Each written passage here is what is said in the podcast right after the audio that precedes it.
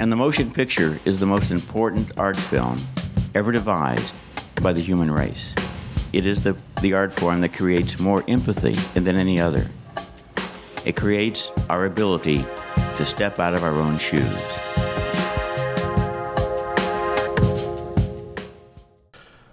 Welcome to the Great Movies Podcast, a retrospective film review show where we discuss movies in Roger Ebert's seminal film essay collection, The Great Movies. I am Dylan Cuellar. I'm Jana Gardner. And I'm Nick Fulton.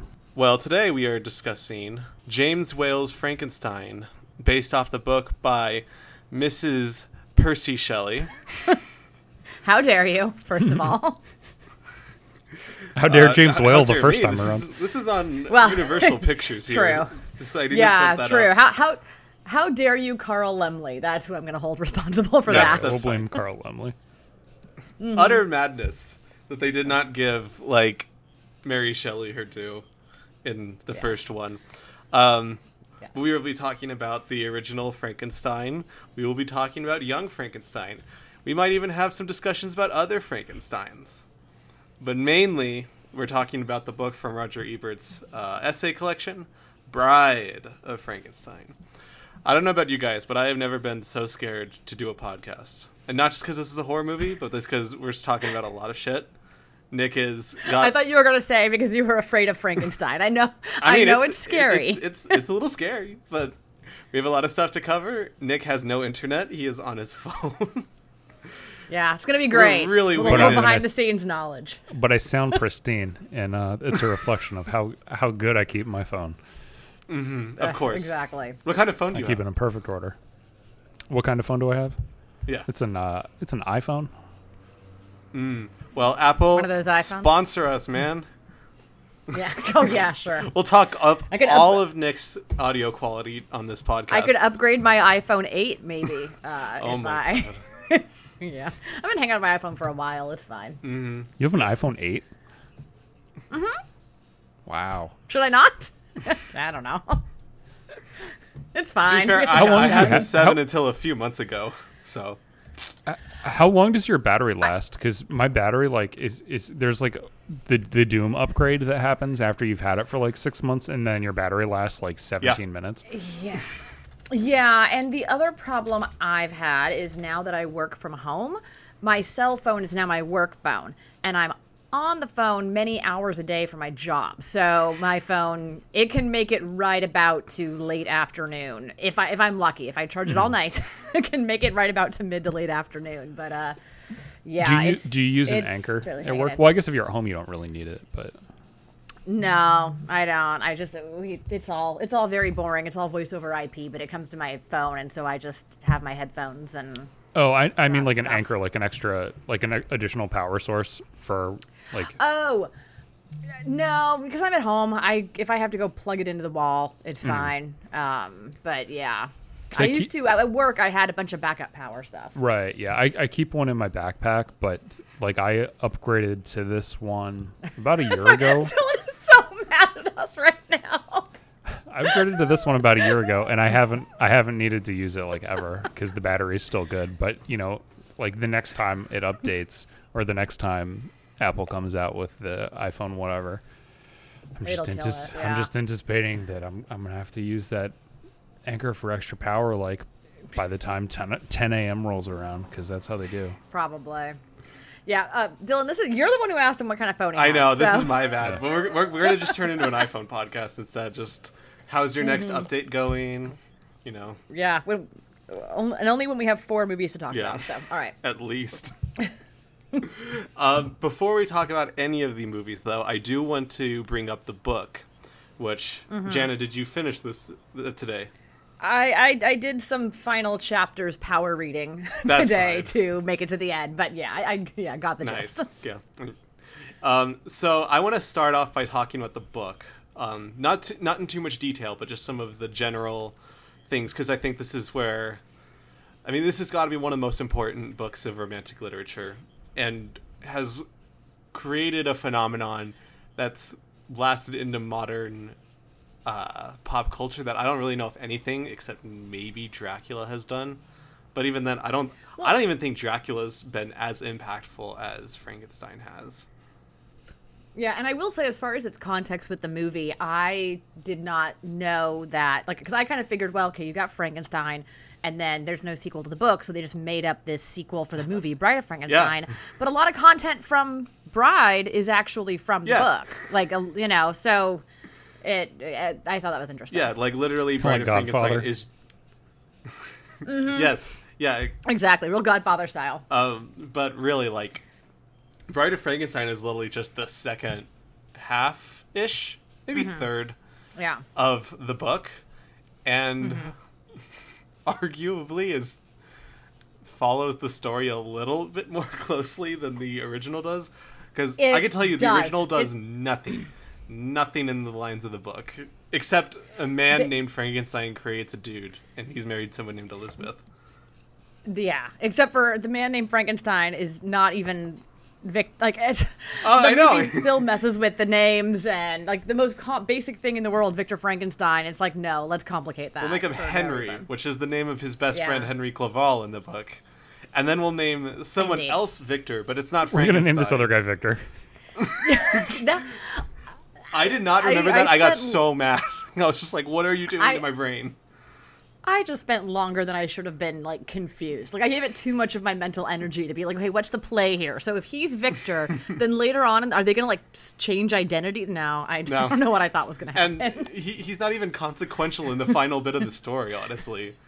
right. I like that he seems like he's gonna be like the guy who uh, comes in and sweeps Elizabeth off her feet Yeah. because he's he's not he's not a mad scientist, and then it's just like nah. Right.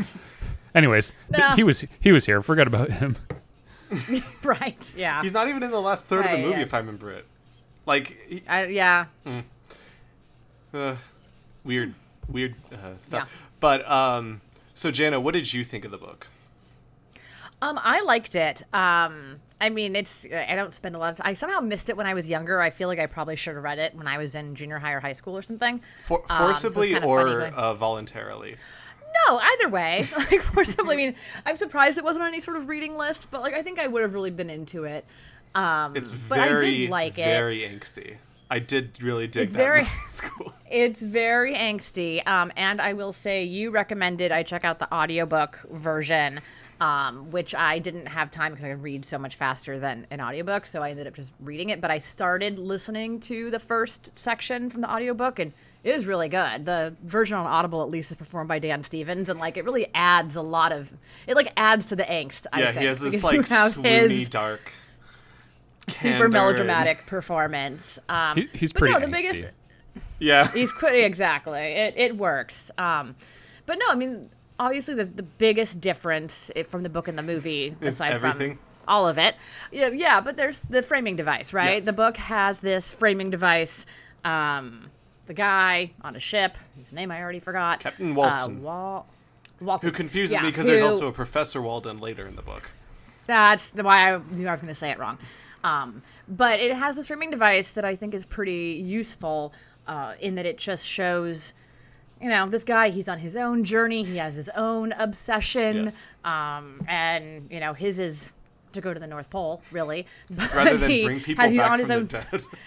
Right, and his his obsession's a little bit more relatable, Mm-hmm. um, but it it totally sort of reshapes the Victor Frankenstein story anyway in this context of someone else who can relate to his tales of obsession and what he lost and all that. Yeah, it makes sure to have it be less of a one pronged like we shouldn't be messing with the laws of nature and we shouldn't be prejudiced, which is kind of like what Right. Frankenstein does. and it's like the idea of like romantic obsession and Mm-hmm. glory, especially, is much more pertinent Right. in the book, which I find interesting because, and especially because like you can compare it to Walden, and um, at least getting to the end of the book, Frankenstein is like telling Walden as that like their boat is stuck in like this block of ice. They're all gonna die, and Frankenstein's just like, "Carry on, men! You can make it!" And and like all his men start mutinying, and Walton's just like, "You have to turn Yeah. around." But but Yeah. even even Walton. So we did finally, we did like, watch gives- this movie then. We we did watch this movie. It was just it was Russian and it was about communism. yeah, yeah, exactly. Potemkin was just a loose Yeah. remake of uh, The, The one, the main guy whose name I can't remember, but it starts with a V. He says Yeah. something about comrades and uh, or. Mustache Channing Tatum. Yes, Yeah. exactly. They they say we gotta we gotta move forward on our ship. Exactly. But even in the end, Walton is like sailing away, like saving his life and his men's life, and he's like, "God damn it! I really wanted to get to that North Pole and get glory." And it's just like, Right. these people are so fucking crazy. yeah, lesson lessons barely learned. Yeah, Yeah. exactly. Mary Shelley must have really had a grudge about the the the the manly man romanticization of. I mean, we can't, we cannot. This cannot be a Mary Shelley podcast. We've got to start talking about the movie. But, um, But if anyone best. hasn't ever read about, yeah, if anyone hasn't ever read about her or her life or like the high hijinks, to put it mildly, that she got up to in her lifetime, um, it's real interesting. Yeah. And Do recommend. And I mean, yeah. like, she also married like one of the greatest writers in the history of the Romantic era as well. Yeah, yeah. More of a and she also just but- like poet, but she, yeah, and she also just ran around, you know, having all kinds of affairs and breaking all kinds of rules. Yeah, and- she was. Yeah, She had her own quest lived, for a- glory. lived a life. She sure did. um, all right. yeah. So, I just wanted to bring up a little bit of stuff about the book. Um, Mm-hmm. I think from now we should at least get moving into the movies, um, and we can bring up maybe some stuff that contrasts into the book, which is um, will be interesting. Mm-hmm. A lot. Yeah. Um, starting off, Nick, did you watch the Silent Frankenstein that I sent you? No, I didn't have time. I've been work has work has been a lot in the last Yeah. few days, so I, I didn't That's get fine. around to Fair the what is it, enough. fifteen minute movie? Yeah, it's like 12 minutes, really. Um, uh, That- yeah, I watched it. Yeah. Uh, this afternoon. It's available. It's you just Google it. There's like eight different versions on Amazon. It's all this or on on YouTube. It's also on Amazon. Um, they're all of varying degrees of clarity and quality, and sometimes the uh, inner titles are slightly Mm-hmm. different depending on the different versions. Um, but yeah, weird, weird little 10 minute version of the story. There, so I don't want to talk too much about the 10 minute version. but There's two things I want to mention specifically. One is in the book, um, and this is, I don't think is even brought up in any of the films, even the surprisingly accurate in the beginning and then surprisingly inaccurate Kenneth Branagh version in the end. Um, Sure. But like Frankenstein is obsessed with like recreating life as a young child. And at first it doesn't start with learning about science. It's like, oh, I should learn about like the philosopher's stone and all these like psycho magic people that think they knew how the world works. Um, and when he goes off to college in like the towards the end of the first act of the book, he has to learn like, oh, these people are dumb and I can do science. And it's so weird because in the very first Frankenstein, it's all magic. There's no science in it. He just like puts this cauldron into this box, and then this weird like dangly uh, styrofoam creature kind of like gets birthed out of it's it. It's real cool. Yeah, I, I love the look of the creature. and it kind of just starts like bobbing film. around. it's like a little Yeah. bobblehead. It, it looks kind of like those um those car sale car Yes, uh, lot things that are the inflatable with the arms. you know, you know what I mean. It looks like one of those. yeah, and so it was just interesting that in in the very first adaptation of Frankenstein onto a screen, um, they decided to just be like, "Ah, screw the science," and the lesson of that science can be a, a deadly force of nature when used improperly, and let's just keep it to the magic. Um, the other thing is, which is the most one of the most important scenes in the book, which doesn't happen as dramatically in any of the movies, um, except for this one, is there's an important scene where the monster looks into the pond and he sees his reflection and he realizes why mm-hmm. people treat him the way he does. Right. And the way they actually defeat Frankenstein in the end of this movie is he looks into just a mirror in Elizabeth's bedroom, Mirror. is so horrified that he literally poofs into nothing and dies. yeah. you know. Which is an, is another like. It's just interesting that they also grabbed that part and was like, "We'll make that the entire catalyst of how we're going to defeat the monster in the end." I mean, it's kind of an interesting take to focus on that. That basically he comes to recognize himself as a monster, and that he, you know, isn't like him. the people, and that exactly he can't go on. Basically, Mm-hmm. which is kind of the end of Bride of Frankenstein. But that's a whole other thing for now. um, but moving on to the main Frankenstein. Um, it unfolds in a graveyard with uh, the uh, Victor, sorry, with Henry Frankenstein and Sure. his trusty servant Igor. No, Igor. Igor. No, Fritz. No, it's, it's, it's Fritz. not. Isn't it neither? Isn't it Fritz? No, it's it's Fritz. Yeah. I was It's just building up how yeah. ridiculous it is that like everyone knows Igor, and it's And Igor does not nope exist. Nope, yeah. uh, they got this hunchback that isn't even Igor. It's some dude named Is he is he in the book? No, Lit- literally, Nick. All all that's in the book is there's a dude named Frankenstein, and he creates a monster. Where does Igor come from? So Igor, originally. I, so I looked it up, and a- Igor originally comes. I think it said from Son of Frankenstein. That's the first iteration Okay, of okay. Okay. Igor, and it's originally spelled do Y G O R two. Right. Okay. Um, so they do introduce Igor in like these movies in sort of the Mm-hmm. Yeah, original. he run becomes a sort the of staple movies, of but- the Universal monster series that includes Frankenstein. Um, I think he's also in Frankenstein meets the Wolfman and some of the others. Um, but yeah, in this it's Fritz. Hello, Fritz. Fritz. Yeah. So Well, we didn't. I, I do want to talk real quick about um, the the very beginning, which is the intro from Carl Carl Laemmle. Oh yeah. Yes. Oh, that's that- right, and and, and he he proclaims himself Doctor Walden as well, which is an interesting thing. Did that remind you guys of the Simpsons Treehouse of Horror episodes, where sometimes I mean, like, if, if Marge I if I if I if I knew what the Simpsons were, yes, probably. yeah. Young Dylan. We've, we've we've talked we've talked Treehouse of Horror before, but yeah, no, where it has that kind of meta thing of like now this is gonna be scary, so you know, watch out, be prepared. Uh, yeah, Yeah, that so sounds I- exactly like what Doctor Walden's like. Yeah. yeah, so I think that ha- that had to have been like uh, a reference when Simpsons do that to to this. I Oh, just I just lo- I like having any kind of like weird framing device to open movies. Like I love the Beauty and the Beast one.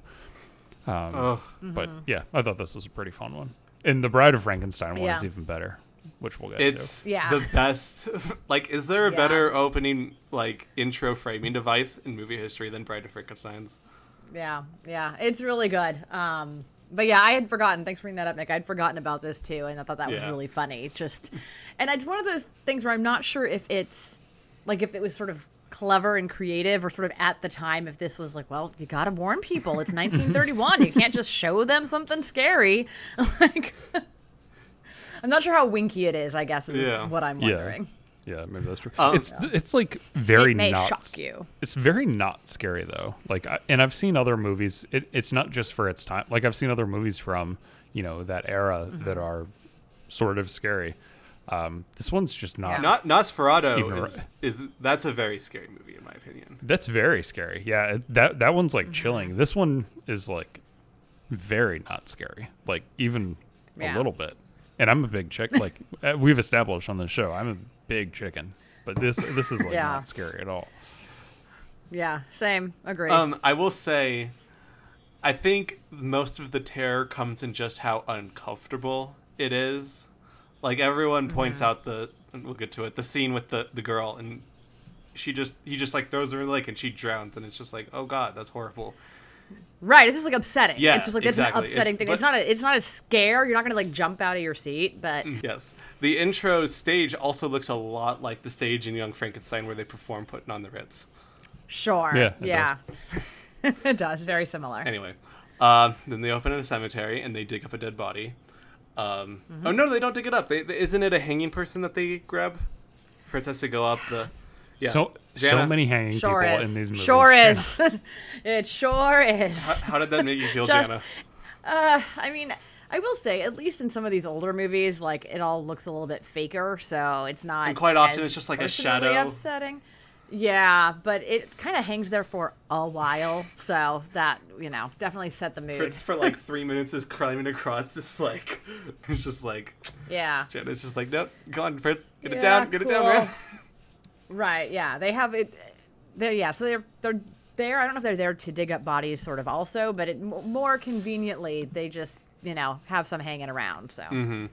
And there's like a spooky skeleton just hanging around the court, the cemetery. Which, I, I, if I was burying a loved one somewhere, I wouldn't want a skeleton hanging out. That doesn't. Yeah, this is definitely like haunted house style cemetery what we're dealing with, where there's skeletons in the corner and Yeah. bodies hanging. I, eh, I don't, I don't know why, but n- Could you imagine the funeral? Just like you're you're burying a loved one, and you look over and there's just like a skeleton like reaching its arm out, and you're like, "What the hell, man? Like, put that away." Right. yeah. This is not exactly a sort of rest in peace kind of No. vibe. We're trying we're trying to grieve you assholes. Put the skeleton away. Put the skeleton away. I don't yeah. need to know that's what my loved one's gonna turn into. Yeah. Yeah, exactly. It- Make you face it. Whenever I just see like a skeleton in the background, I always get reminded of the the skeleton in House. Just, Oh, I just, sure. I just want to yeah. start like dancing around there. a little bit. Yeah. Yeah. yeah. Nick and I are trying to recreate it to the best of our abilities, but we are in fact It's impressive. not skeletons, No, thanks. or not only. Well, technically. skeletons. Yeah. yeah, yeah, yeah. gotcha. Got myself. Um. so, then, uh, Fritz. I'm, I swear, I almost said Igor, but Fritz. Yeah, fine. Fritz has to go recover a brain from. Uh, Yeah. Isn't it from Doctor Walden's uh, classroom where he Mm-hmm. Yeah. keeps his brains on his table? Yeah. Nick, did that ever happen in uh, in your medical education that people just leave brains out on the the table? They're in jars, right? Uh, yeah, the, yeah, we did keep so um, uh, so we had cadavers, um, and we would we spent the first semester um, dissecting the cadavers, and then towards the end we would, so we would do like the the chest and the muscles and the organs and all that jazz.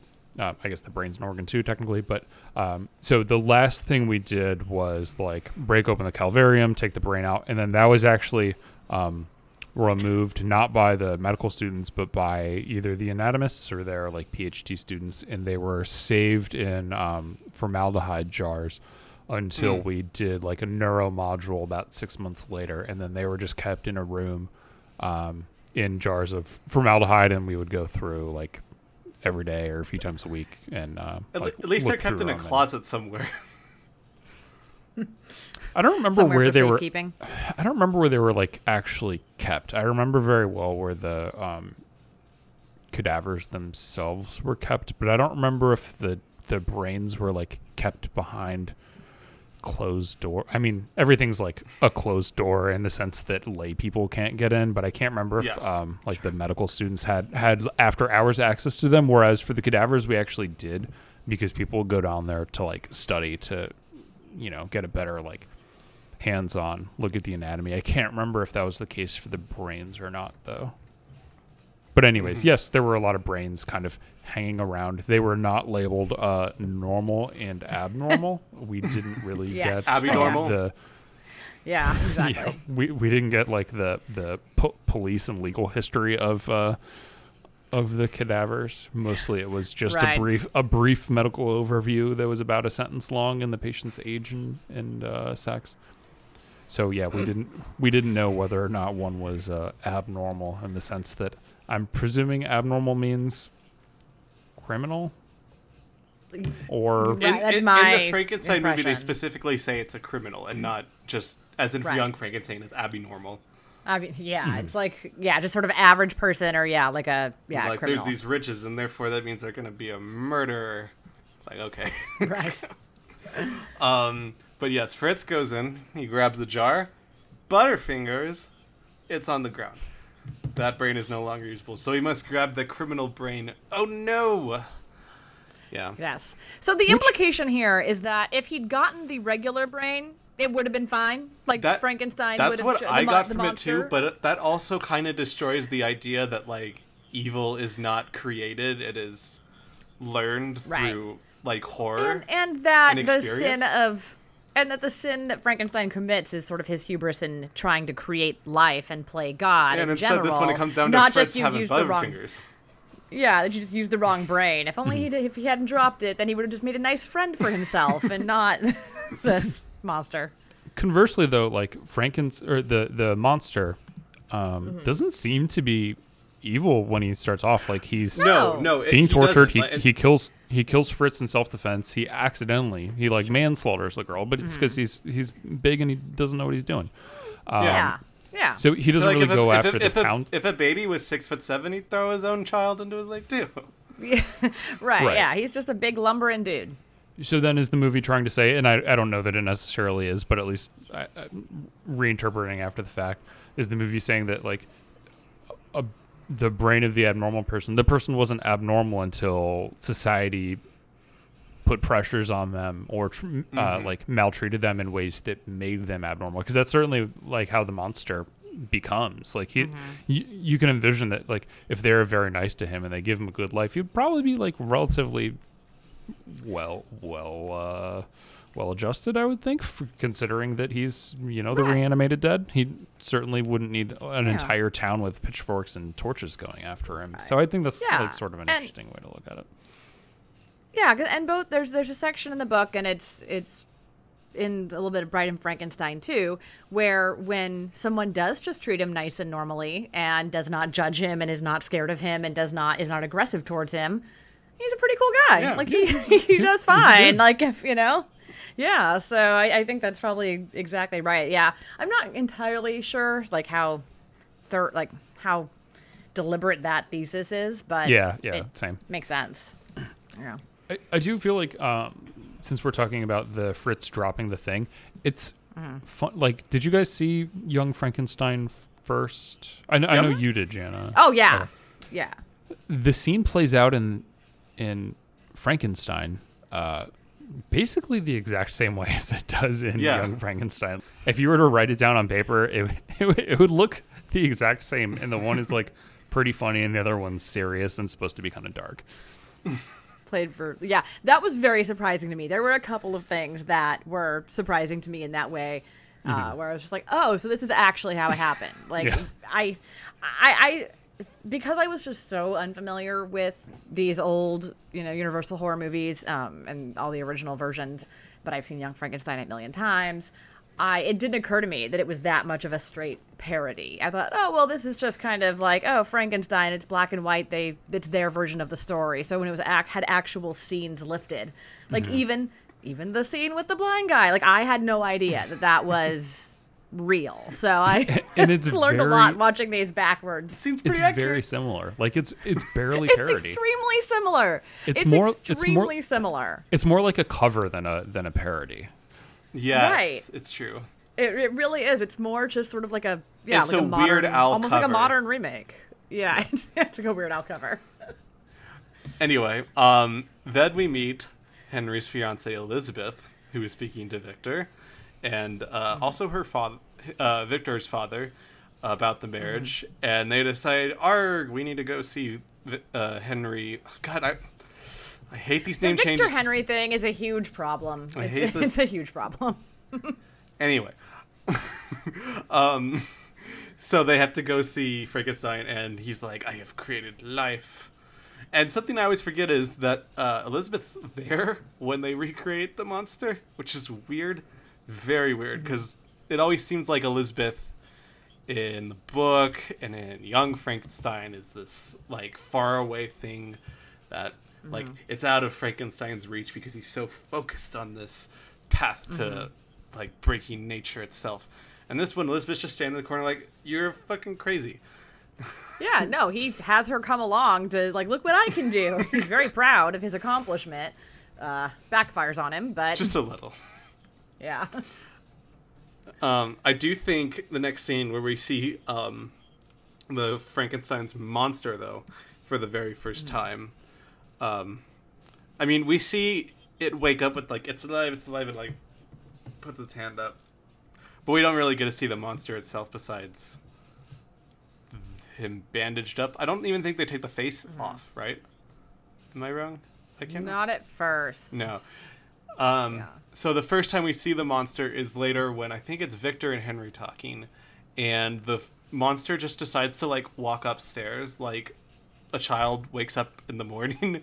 it's like, hey, it's coming, it's coming. They don't have like any observation on the monster at all. It felt really weird, but I think the very first shot of just seeing Karloff like walk up stairs and it's got this really dramatic lighting and shit That was kind of creepy. That was the only time I felt like really any sort of creep in the movie.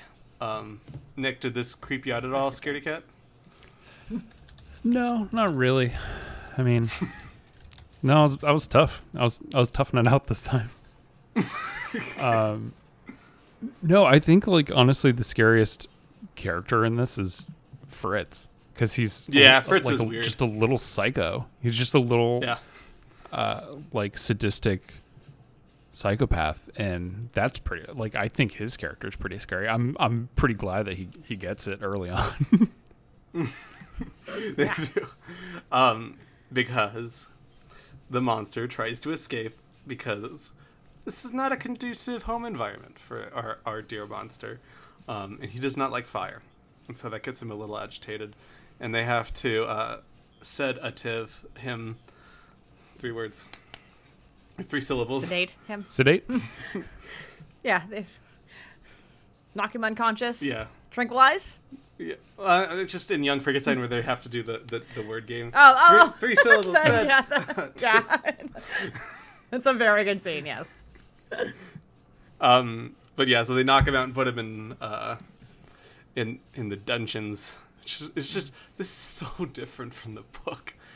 Cause It is. okay, so when the, in the book, uh, Frankenstein's monster awakens, and Frankenstein's like second later, like oh shit, this was stupid. This was a huge Yeah, mistake. bad, yeah. bad move. And monster like almost immediately escapes into nowhere, and you don't see the monster Mm-hmm. for another like 70, 80 pages. And there is Yeah. so much drama that goes into that section, including he- uh, Henry Victor. Victor Frankenstein. Frankenstein's uh, younger brother gets murdered. They blame the maid. It's actually the monster. The maid is murdered because of the murder. And Yeah. then the monster comes back. Yeah. There's a lot more, yeah, drama going on with the family. and of which the only overlap I could see with the movie is killing a child.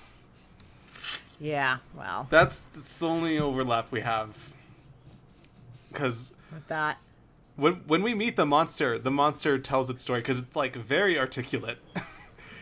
Yeah, I mean that's the other thing that's so different about this is that so in Frank in, in Frankenstein original movie, um, he doesn't talk at all, right? It's just the because I I read somewhere that it was sort of controversial to have the monster begin to speak in, In the- Bride of in Bride. Frankenstein and even to learn basic words. Yeah, and like Karloff was against it.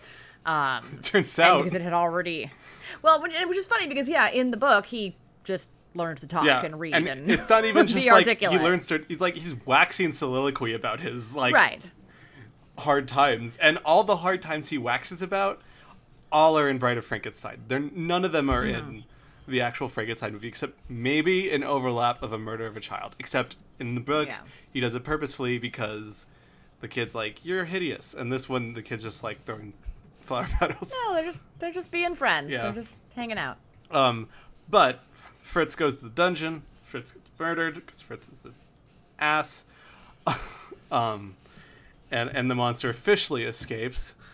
Um, into goes into the flower scene, which I don't know if either of you guys have seen this, but there's so many movie moments that I strongly relate to in like the mid 2000s probably. Do you guys you guys know the Bravo channel on cable? So yes. Oh my one, god, yes, do I we do. have this overlap?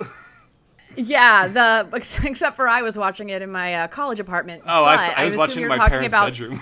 I assume you're talking about like the hundred greatest Yeah, movie scares. So Bravo Oh, had alright, two yeah, I know what big movie marathons. They had Bravo's uh, scariest movie moments and Bravo's funniest movie moments. Both of Mm-hmm. Which is how I was introduced to Frankenstein and Young Frankenstein. Young Frankenstein. And I think Well, so Frankenstein came in like 30th. it's pretty high up Yeah, there. and it, and this Yeah, the this scene was- they specifically yeah. pick is the flower scene. Is the flower one. So two quick notes on this. One, I too am pretty much a scaredy cat, and yet I watched all of these these Bravo hundred scariest movement specials. And in some ways, because it was airing on cable television, like they didn't show anything that was like super R-rated gory Yeah. because they couldn't. Um, but I still would like watch it and then kind of like hide behind my sofa when something got too scary. Yeah. Um, also, shout out uh, other movie podcasts I listened to. This had Oscar buzz. Also brought this up this Oh, week. really? They were talking about. They were talking. That's why I was like, wow, it's in the air. I just Uh, I because I saw it as a kid, like really formative kid. Like that's right when I wanted to be like Yeah. Mm-hmm. a filmmaker. And so I just really don't know how many people like overlap having watched I- this program. I mean, I just was like a college kid who didn't do much. I like didn't go out and party or anything, and so I was at home watching Bravo and movies on TV. um, but they were talking about it on this had Oscar buzz in the context of David Cronenberg movies, um, many of which I will not watch Yeah. because It's a good call. disgusting. Um, but They're so, uh, yeah, they're so, fun I, though. They are. I know. I I like some. I, I saw The Fly when I was very young. That is horrifying. Um, and I That's- will never watch it again. um, but I saw Scanners recently, like a year or two ago, and that was good. Um, but um, I think yeah, they show the so head blowing up on the show. I'm I'm sure, absolutely. Uh, but yeah, so That's I what I was gonna say is I, I don't remember first. I remember watching um, these lists too, but I don't remember how much they were able to show. Like, Yeah, I think they showed the a lot of scanner's it- head explosion. a lot of uh, yeah i mean for me the parts i really remember are the people talking about it Yes. like they would it was And they had the right most in the, random people on. This was right in the heyday of like best uh i, love, the, 80s, best week yeah. ever like yeah and so this was right in the era of the talking head like just bring in people show little clips but mostly just have people talk about it have Michael and so Ian this was Black right crack, crack in sarcastic jokes. and- E- Yeah, e- and like I think. Ozzy Osbourne is on it as well, just because oh probably he's weird and kind Yeah. of creepy to some people. And yeah Guillermo, Guillermo del Toro is on is a on that couple of the different segments yeah so um, when I, I would love to find those again. when I was watching Mulholland Drive recently with my brother, I was like, "Oh, that that uh, creepy garbage man." That was one of Bravo's scariest movie moments. Yeah, I was I'm like, pretty sure I I remember that that. I was first, like but- four. Yeah, fair enough. But yeah, there's there's I'm the same way where a lot of times I'll watch something Mm. like this and then, but the so uh, we might as well talk about it here. We're at this scene. I don't know if you guys read about how the this scene for a long time was censored. Yes. So one of the interesting things about Frankenstein is that it's pre-code, and so it actually is kind of creepier and has some weirder elements than it would be if it was made actually Quote, ten unquote, years creepy. later. Yeah. Um, and so what happened with this scene is that uh, due to like local requests and then eventually to make it code compliant, they cut the scene early so that you just see him like approaching the girl and then the next thing you next time you see her it's her dad carrying her dead body, which to me and the article I read this was saying the same thing is so much worse. Oh yeah, Like it, would sound so like the monster scarier. would straight up murder right her. like like like for all we know he broke every bone in her body. Like we don't Yeah. know what happened. It's so much creepier just to be like he's approaching her and then she's dead. And so it's sadder but less upsetting i think when you see what happened which is just yeah he just doesn't know what he's doing. He's more of a more of a like lenny of mice and men doesn't know his own comp. strength. Yeah, I was gonna. Say i mean it is. Thing. it's lenny. It's the thing Yeah. yeah, so. And when he throws her in, yeah. it's like it's, it's not. f- It's not funny, but it's almost It's kind of funny. It's kind of funny. It's it's borderline funny. Is I did. I did not like, a- have a humorous reaction at all. I. I think it's like one It's of those just- sort of defensive funny things because it's so hmm. shocking. You're just like, oh god, like But it's also like it's just so surprising. I, I- okay, I will say a the f- editing cut of her saying like, "What should we do now?" and the monster just kind of like, "Huh," and then chucking her in. and then just whomp. But just Yeah. like having this poor girl drown and like the monster just being like, "Oh no, I didn't mean to do that," is right. like I got a real In the way they- throat, just like oh the way they do that same cut in Young Frankenstein, where he just kind of smirks at the camera, is hilarious. yeah, Um, they, they Right, did that on purpose. I I'd have to right. imagine. That's Yeah. played. Yeah, very well. But I, it's just kind of funny to me because like she's a foot in the water and it's like a pond. How could you possibly have drowned? I know. Like, what What are the configurations of this pond where you step right in and you immediately are at drowning depth? yeah. I don't know. yeah. That's that's like you you just asked the tough something questions like on this pod, Nick.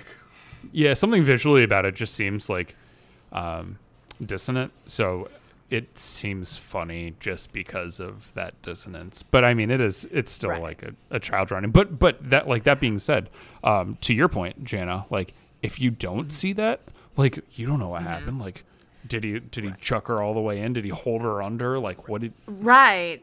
an- Yeah. What did he, could've- actually do? Was it violent? Yeah. Anything he could have done would have been worse than what we actually saw. Right. Yeah, exactly. Which is one of those great ironies where they're like, "Oh, Like- we can't show this, so just cut it out." And it's like, "Well, no, it's worse now. Yeah, like you, ma- yeah. you made it so much worse." It went from like second degree manslaughter to like fir- first degree murder. right. Yeah. Yeah. Raises too many questions. Yeah. Um, so after that, um, they have a run-in with Doctor Waldman, uh, who has been found strangled, and uh, Henry also suspects a monster, who then later shows up in Elizabeth's room, which not not not a comfortable scene either. Um, no. No. to to to kidnap poor Elizabeth. Yeah. Um, yes, and immediately, and this is something Nick pointed out in our group chat, which was just they go from like, oh, some minor circumstantial evidence to like, let's straight up riot and murder this thing. It's it escalates really quickly. Yeah. It's a, it's a real like this escalated quickly situation. Mm-hmm. Yeah, it's the the pitchforks. Well, not actual pitchforks in this case, but yeah, the everyone's gonna riot and start a whole. Like Crusade like Gaston's like poor in there through the mist, through the woods. Ex- exactly, it's that. yeah. Yeah, and the Um, movie's only like what seventy one minutes long. yeah. yeah, it zips.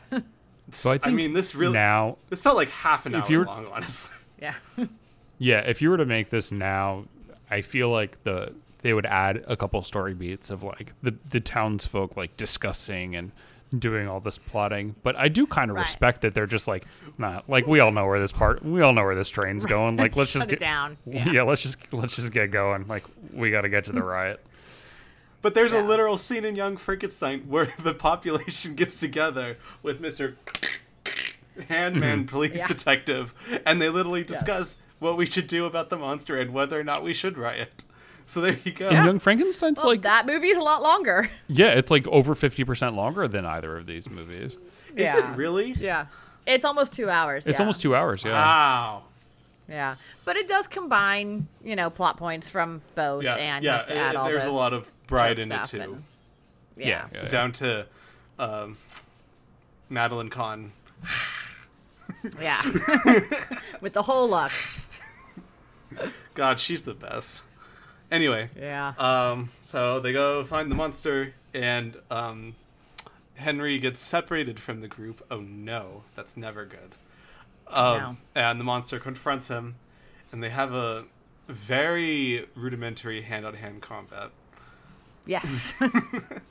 not not the most Which sophisticated I, fight I know, like action ages definitely almost exponentially over time, but that fight scene was just like oof. Although there was Yeah. one part I noted where um, what's the guy that plays Henry? Uh, Colin Clive. Where Colin Clive Yeah. um rolls over and he lands right on top of the torch that he was carrying. I was just like, oh no, Colin! There were a couple of shots um, in this movie, but I and more in Bride too, uh, because we're about to get to the end. Big fire. Yes. Um, where I assume uh, that, or I, it looked like, and I also assumed that maybe they had layered in film of the fire over like the film of where the people are. Where I'm like, I don't think those people are actually that close to the fire. I mean, maybe they were. It's quite possible. Not not the film film set safety isn't that great even No. today, let alone 190 years ago. Um, but there was a couple shots where people That's when, kind of that's when Mary Shelley was alive. not 190 years ago, but 90 years ago. But um, like there were a couple of shots where it looked like people were passing through the fire that I was like, I think maybe they layered like Hmm. Film over film of fire, and because yeah, Especially because on hope old film, on like filming the the windmill fire, that must have been a horrible Yeah. delight. So Yeah, and a lot of that had And have been looks- miniatures. it looks good. Yeah, it, so- it it turns out pretty well. Um, Yeah. But so yeah, they have the fight. Uh, they go through the windmill. The villagers board down the windmill. Henry escapes, and now I want to get into Bride pretty quickly because that's what Bride does, by the way.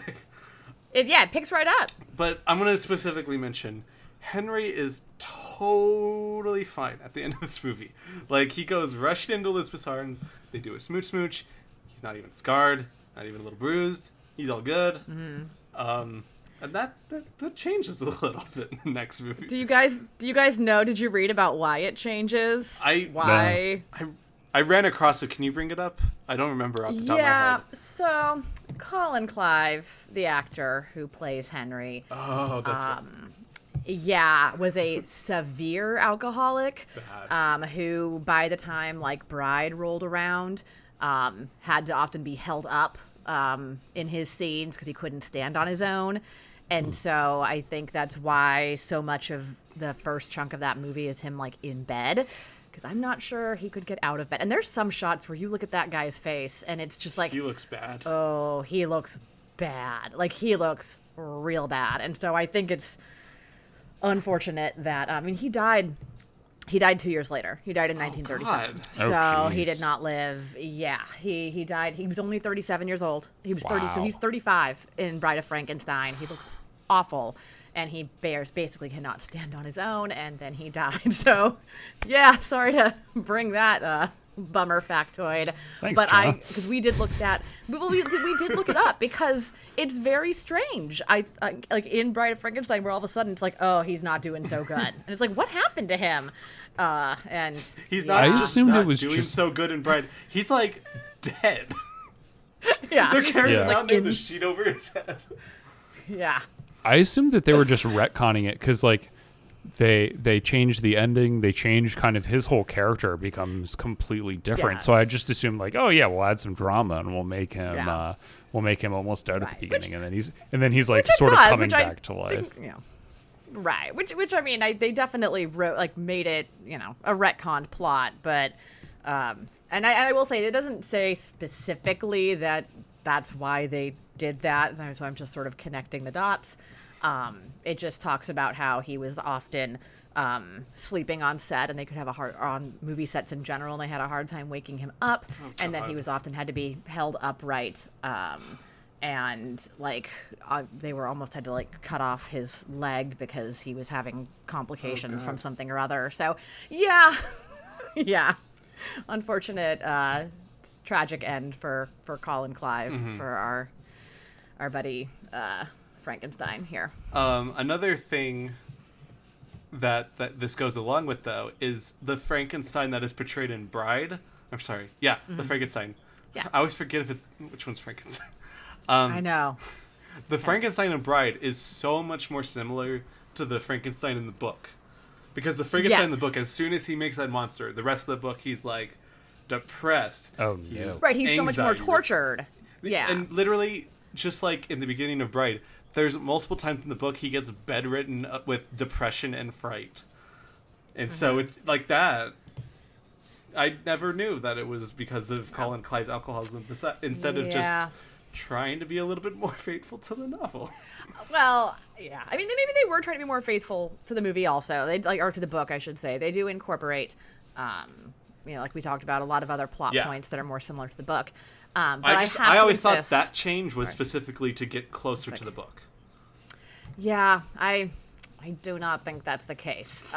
That's sad. It could have been. I, I yeah. I it could have just been a coincidence that those two things connected at the same time. But, yeesh. Um, so yeah, but like you said, they they lean into it in other ways. Um, and although we we have to talk about a couple of the new characters that are introduced Yes. for Bride Bef- for the sequel. before- We got a couple of real standouts. Bef- before we completely move on from the original Frankenstein, though, I do want to bring up probably one of the most insane casting what ifs ever, which was Boris Karloff was never, ever, ever supposed to be the monster because the movie was specifically written for Bela Lugosi. And the idea that Bela Lugosi could have had Dracula and Frankenstein is just mm-hmm. wild to me. yeah. And because Yeah. he didn't get Well- this, his career kind of didn't take off as much as he kind of wanted it to. yeah, um, this is where I put this in the notes, but this is where I do want to shout out the You Must Remember This podcast, the Bela and Bora, Bela and Boris miniseries that Karina Longworth did on there, that gets into the details of this exact time period and sort of the intersection of Bela Lugosi and Boris Karloff's careers and sort of where they came from and how their career paths like sort of intersected and then you know went in their own individual ways. It's pretty pretty interesting. Um, and another interesting thing is is in uh, Frankenstein meets the Wolfman, Bela Lugosi did end up playing Frankenstein's monster. Yes. Um, which is it's that's a, actually a really good movie too. I will just say I, I really enjoy that, especially among the Universal monster movies. But um, definitely didn't take off like the actual Frankenstein did. No. Um, one factoid about that movie, which I have never seen, but I have read about this factoid many times because I find it fascinating, which is that it's in Frankenstein versus the Wolfman, where uh, Bela, Bela Lugosi's playing the character, where there was like an issue with his makeup that made it so that he couldn't see, and he had to stick his hands out in front of him while he walked, which is where we get the idea of a Frankenstein. Like the cartoon that you think of a Frankenstein with his hands out in front of him is just because it was something Bela Lugosi had to do because he couldn't see while he was walking so that he wouldn't run into anything. Uh, which is great. I, I love when something like that impacts pop culture forever. Like so, like a little kid thinks of Frankenstein, they think of him walking with his hands out in front, um, which is really only in that one movie. So I don't know if this was the only time that they ever overlapped, but both Bela Lugosi and Boris Karloff were in a movie together, which was also on Bravo's m- most scary movie moments ever, which is The Black Cat, where Bela Lugosi skins Boris Karloff alive in a 1934 movie, on screen, Cool. kind of. It, it cuts to just them in shadow, but it's got like Bela Lugosi just scraping skin off them. uh, gross. Yeah, hanging pre- or some of the pre-code movies are wild. Oh, Yes, Yeah, right. They really are. Um, so I, quick, incredible, tiny tangent. Um, so I watched the movie Birds of Prey this weekend. Fun movie, good movie. Mm. Very good. Um, has more on-screen people's skin being, being peeled off than I had been warned about Yeah. that it would have. Quite so a- you thought there would you thought there would be some. I thought there'd be some, but I was surprised at how mean, much. it's a Birds no, of Prey I just movie. I. I literally had no idea. I'm just like, oh, this is like a fun romp, and then uh, people's faces get peeled off, of- basically on a- screen. Families' faces get peeled off on yeah, screen. exactly. Parents and children. Yeah. Um, and Bela Lugosi did it it, is- to Boris it- Karloff. but it is funny that, like, yeah, that was happening in the 30s, uh, and they showed as much as they could as technology probably allowed. So. Yep. Um, sorry. Very quickly, we're going to transition back into. I just want to um, confirm confirm my own factoid. that I didn't make this entirely up. Um, uh, James Whale did say that there was pressure on him to recast uh, Colin Clive because of his health issues, but said that the reason he did not is because how well his uh, his sort of like look and vibe would play into the story they wanted to tell. Doesn't So- sound great. It doesn't sound great, um, but so it, kind of is both. They were like, we want to tell the more like accurate Doctor Frankenstein story, and they were like, how convenient we have. I mean, an you're already really recasting like two other roles, I think, in the movie. That- and yes. Elizabeth, major way. May- yes, From yeah, from blonde to brunette, it's not even like Maggie. Gi- It's not even like Katie Holmes or Maggie Gyllenhaal, which is just like, oh, this is not the same person. But it's like, right. this really isn't the same person. They said that they recast her. Uh, they recast the original Elizabeth. Um, Yes. Because of like her ill health. Yes, But she so- lived. She lived into the 90s. Yeah, So like I I, couldn't don't. find she got what better whatever ill she health, had. I couldn't find out what the ill health was, but I I just wonder if like she got pregnant or something, and it was like ill health. God, if they if they label pregnancy as ill health and use alcoholism mean- to like their benefit, the 30s kind of sucked. because there's just like on her personal life there's nothing about Nope. her ever like having any illness or Not anything that I saw. so yeah um interesting Anyway, um oh also very quickly um we didn't as we transitioned from one movie to the other uh the speaking of the credits it the way that uh the monster is credited in frankenstein yes. where it's just like the monster dot dot dot dot dot dot. Yeah. Question and mark? then, Sure. but then by the time it gets to the sequel, it's you know Karloff's name in uh, big old letters. Oh yeah, they, they Karloff. and they do those like little Right. boom zooms. Yeah, Anyway, indeed. on a stormy night, Mm-hmm.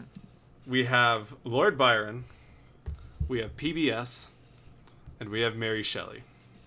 Mm-hmm. Um, Mary Shelley, played by the ever luminous Elsa Lanchester. Which do you guys know Incredible. who Elsa Lanchester? Incredible. Do you guys know who She's she was real married good. to? No, Mr. Lanchester.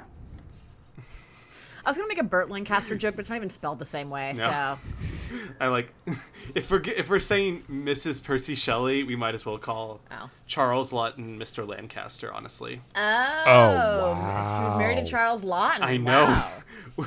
Which nothing against What Charles household. Laughton. He is an incredible fucking actor. He is a weird looking dude. Like, Yeah.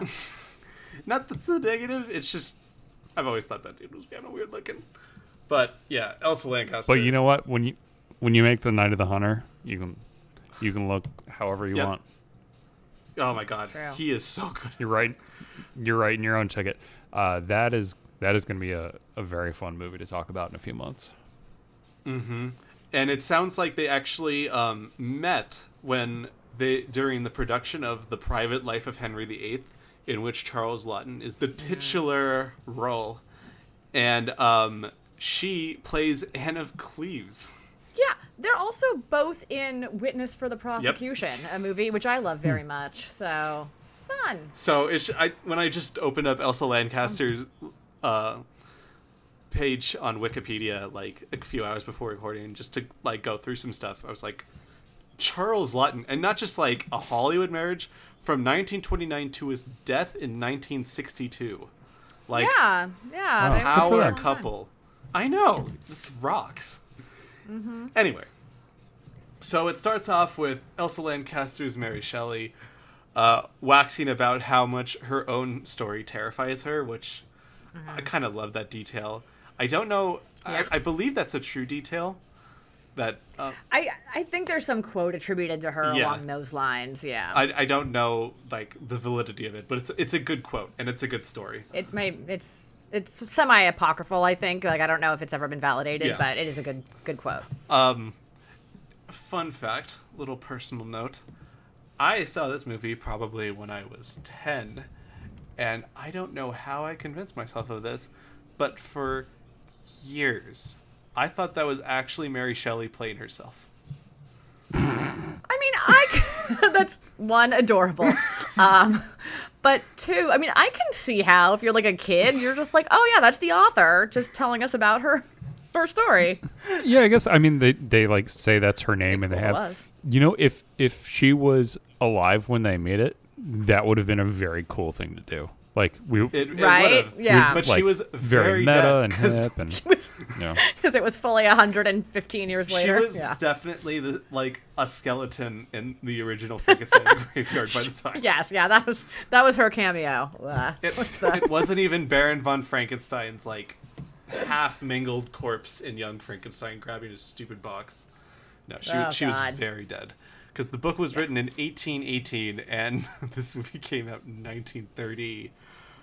35, my Five. bride. Yeah, That's right.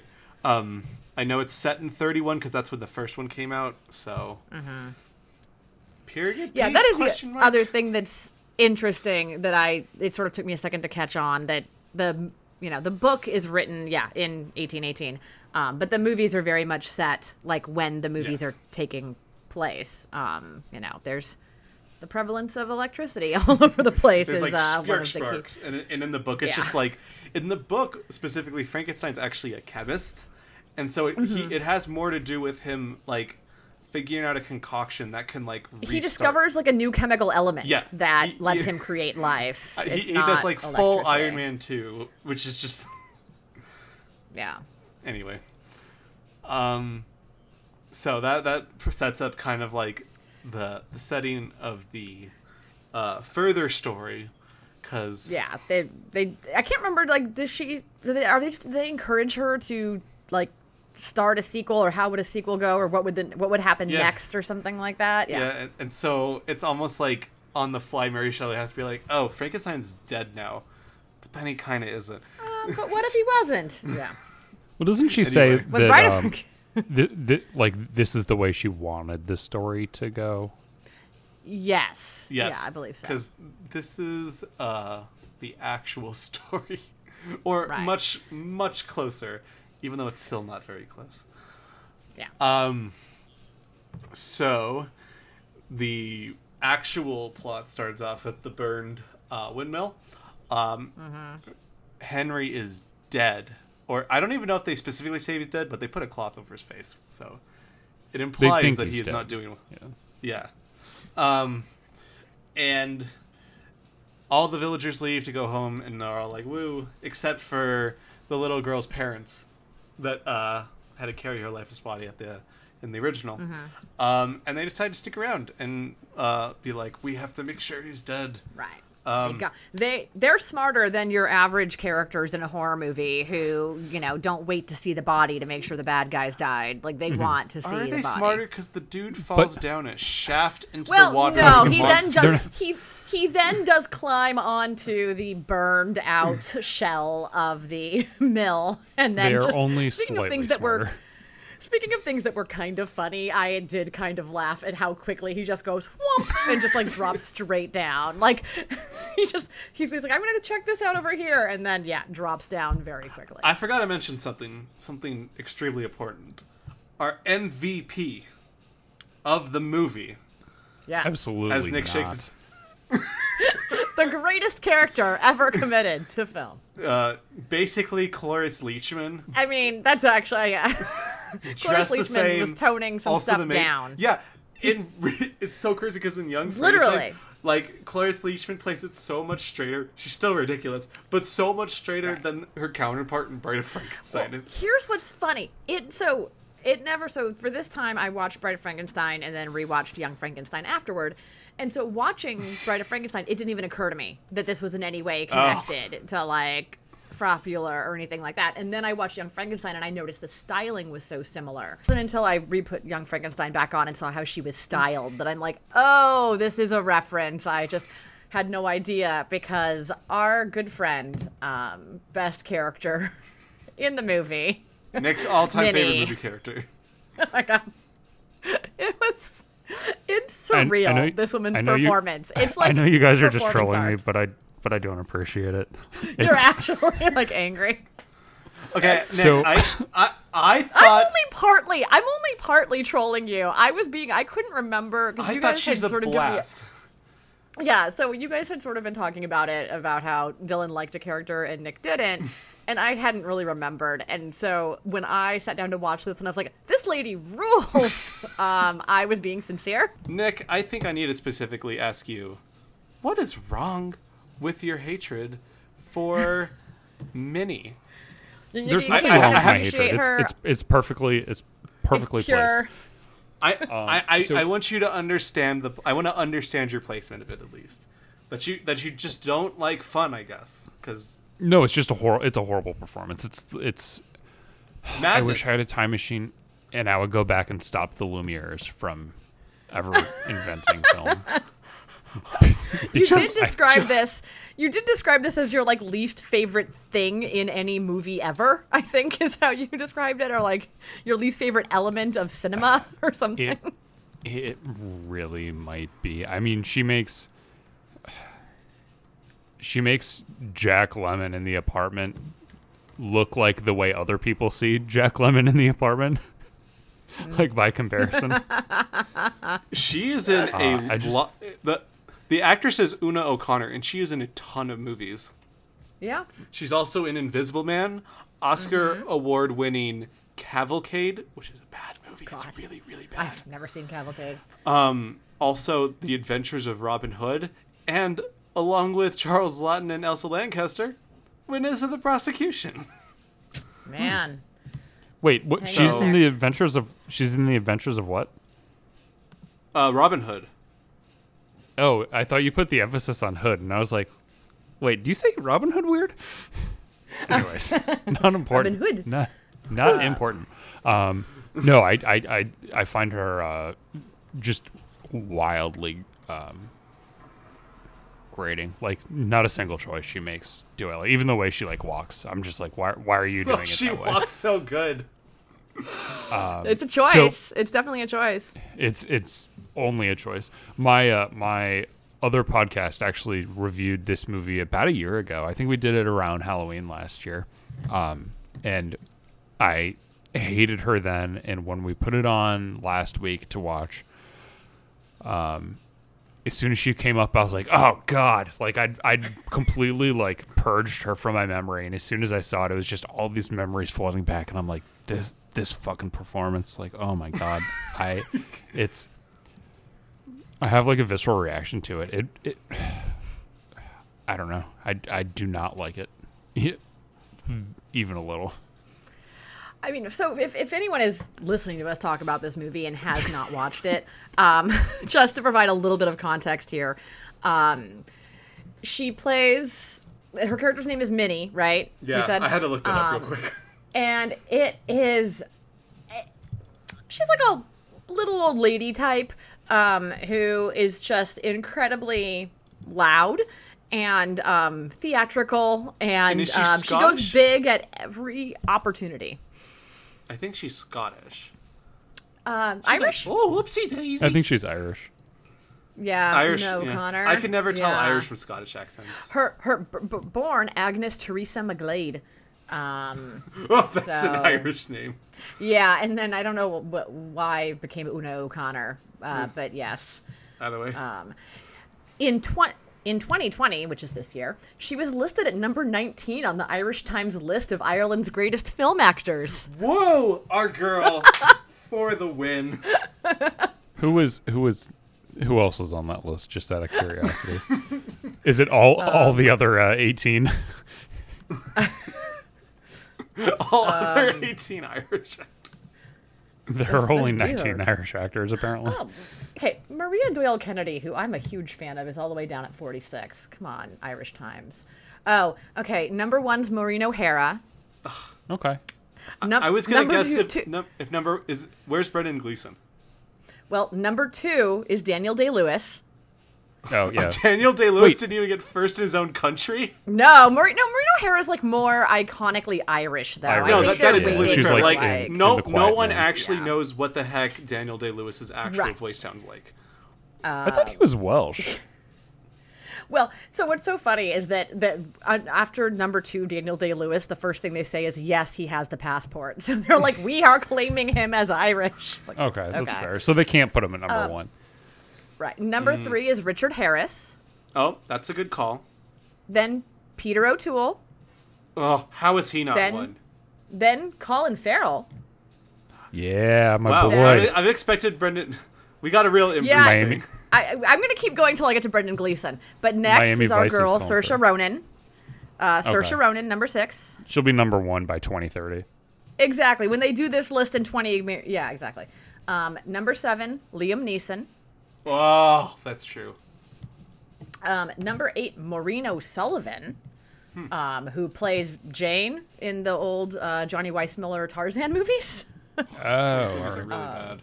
yeah, and is also in like Marx Brothers movies. Uh, So she was an older actress. Michael Fassbender is number nine. That's a good one. Ruth Negga is number ten. Oh. Okay, I'm starting to worry about Brendan Gleeson here. I'm gonna have to control F him because we're, we're at Cillian Murphy at number twelve.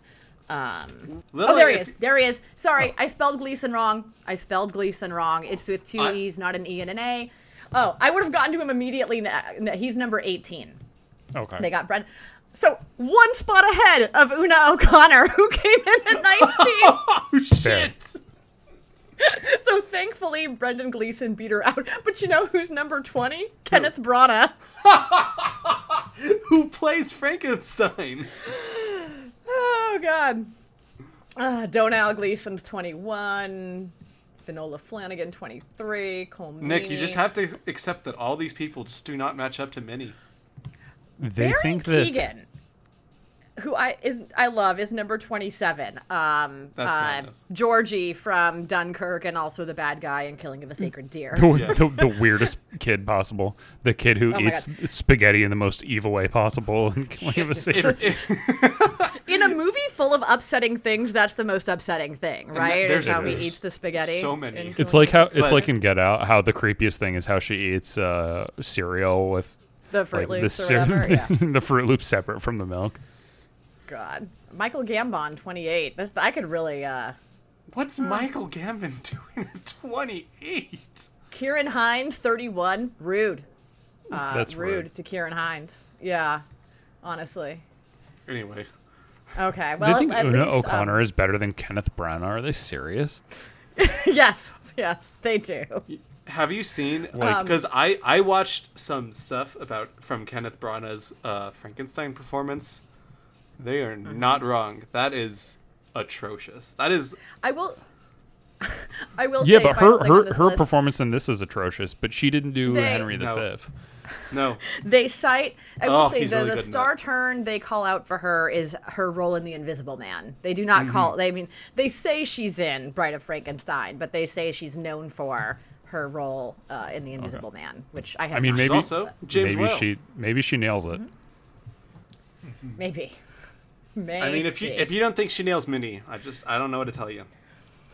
Anyway, after another 20 minute diversion, yes, get yeah, back to the, the the matter of Han, which is uh, Hans falls down the well. Kind sure of. does. Uh, very creepy shot of the monster peeking its head around the corner, just Mm-hmm. drenched wet. That was a little creepy. Um, yeah. Again, I think the, the the monster's entrance in both movies are about as creepy as each of the movies gets. Yeah. I, Agreed. I think this movie is much creepier than um the first. On the whole, yes. Yeah. Um, yeah, I mean, I this only this movie has Doctor Septimus Pretorius, uh, which automatically ups the creep factor. No. Yeah, he's a no. great- Let me just let me just He's a great let me just get this straight, Nick. Yeah. You are not okay with Minnie. But you But I am are okay with okay with Pretorius. Pretorius. This is He bl- Oh yeah, blast. Uh, Absolutely. I know he rules, but how much different is he than Minnie? And he's like a more important character than Minnie. he's nobody is. I've never seen a character uh, as over the top as Minnie. Yeah. I, I will Or say, even as a, even as a Minnie defender, um, you know, and this isn't really her fault; it, it's society's. Um, but I feel like her Yeah. screechiness is like that. that- That's that I can see that being a, a problem where it's just like oh, um, whereas You know- whereas Pretorius is much more over the top in a sort of what I think of as like a traditional like not like scary movie, but just sort of more of a traditional like you know I don't know creepy way. Well, Yeah, Which we will There- there definitely is get a- into. we'll get into it. We'll get into it. yeah. I was gonna say there is an issue with Pretorius that I guess we'll have to talk about once we get to him. But Yeah.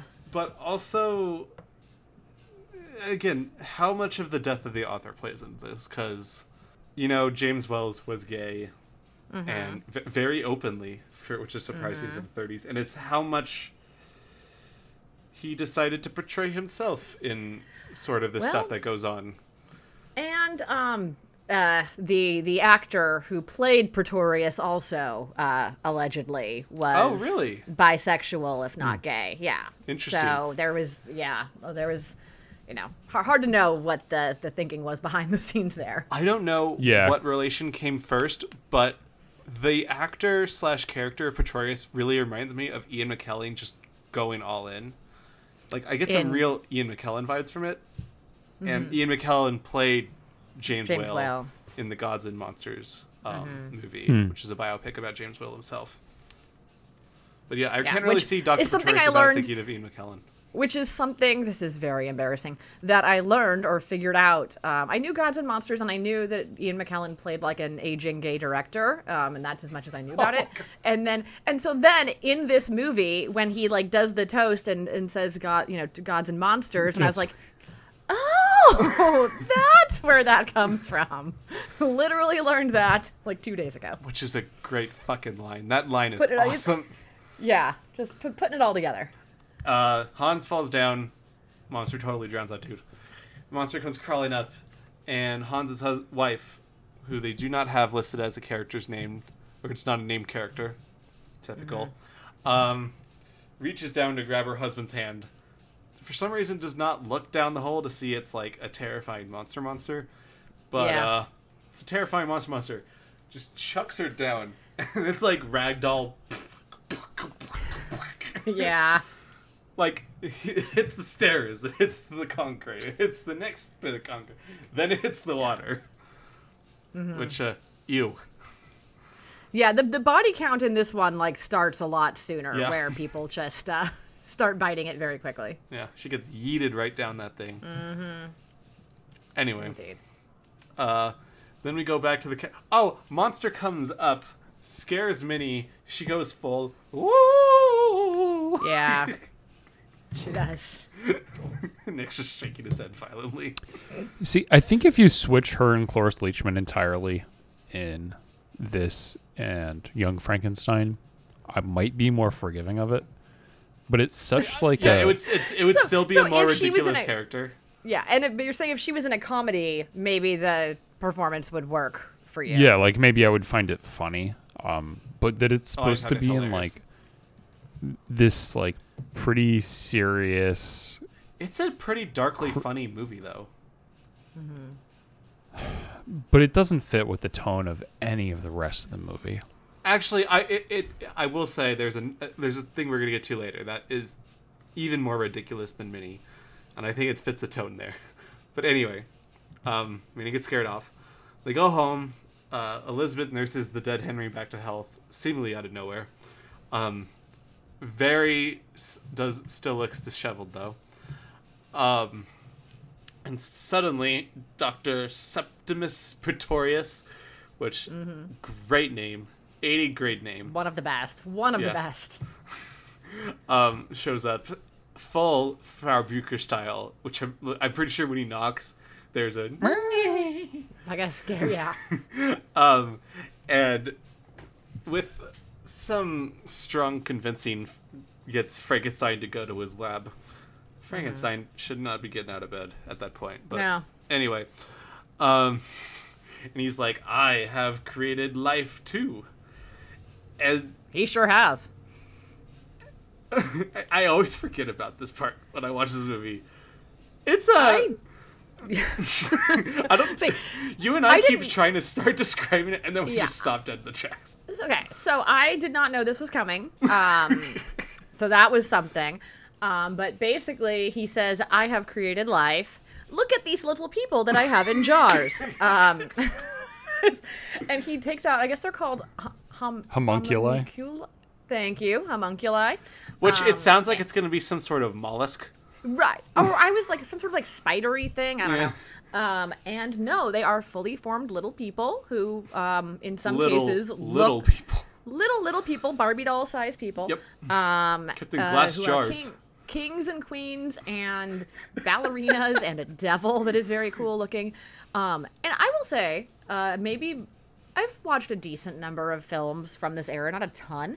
Um, so I don't know if maybe my expectations are just kind of whacked, but like I was very impressed. Like I was like, this looks really cool to look- have these little people. It looks very. They do have the double realistic as it can exposure when the king escapes and he's like trying to climb over that like. Yes, once it gets into like, like, a little oof, no. miniature person action sequence, it doesn't hold up quite as well. But just when there's like when he's unveiling them and then there's a shot where it pulls back and you just sort of see them all like on the table and the ballerinas dancing and the king is like has his throne and I was super impressed. It's my favorite part of the movie. I I, I, think it's love I this think it's the best part. Yeah. I love this think part it's the best because it's it's insane. Uh, Yeah. it's so weird, but it's such a fun use of these like It is fun. I love it. li- Yeah. like you were saying, the special effects.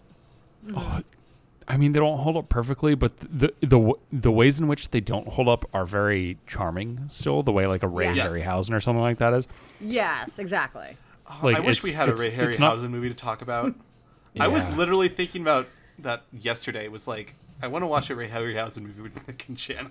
Yeah. Those are Yeah. fun.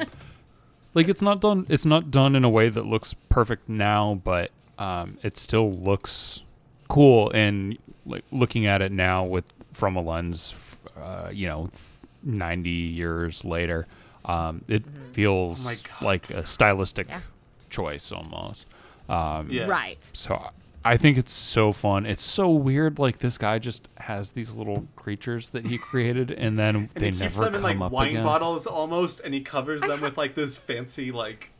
I have many questions. Like, I, I would watch a whole movie about this and, like, how does he feed Yeah. them? And how do they live? And, like, What happens to them after Pretorius dies? yeah, um, yeah. Can, I don't know. if they could can escape you, and have a uh, little us three, Lilliputian society. like band all our savings accounts together and make a sequel to Bride of Frankenstein about these people escaping after a- Pretorius oh dies. It, it just would like the horny little king. Yes. Oh my god, yeah. King. I mean, it, it is. He's like a, he's a little Henry VIII, right? Basically, like he's just a they, little. they make him yeah. look a lot like Henry Yeah, VIII. he's just a little Henry VIII. Um, I think there's a lot of overlap between. So we have a ki- queen, a king, an archbishop, a devil, a ballerina, and a mermaid, which has. I don't think there's a one to one relation, but there are relations to the characters in the movie, like the Oh. king pining after a queen, making the Bride of Frankenstein. Uh, who is there's the archbishop who is too bored to ever do anything, and the devil who is always scheming, which kind of a Frankenstein Pretorius vibe, and um, who is the actual Sure. devil. Uh, mermaid, which is a monster. The ballerina, which is that that's a direct one to one to Elizabeth, basically. Yeah. But there's all the there's this like it's a really dumb scene and a very fun dumb scene, but I think there is a thematic overlap to the actual movie, which just makes the scene even better. Um God, I love this movie. Like I, I, I kind of went into watching this like I feel really stupid that I picked Billy Wilder, and I still feel a little, or I didn't pick Billy Wilder in our director's podcast. I still feel a little stupid about doing that. But James Whale is awesome. Fucking love this movie. guys. I, I will say this definitely makes me want to watch his other movies. Like Old not Dark House having is fun.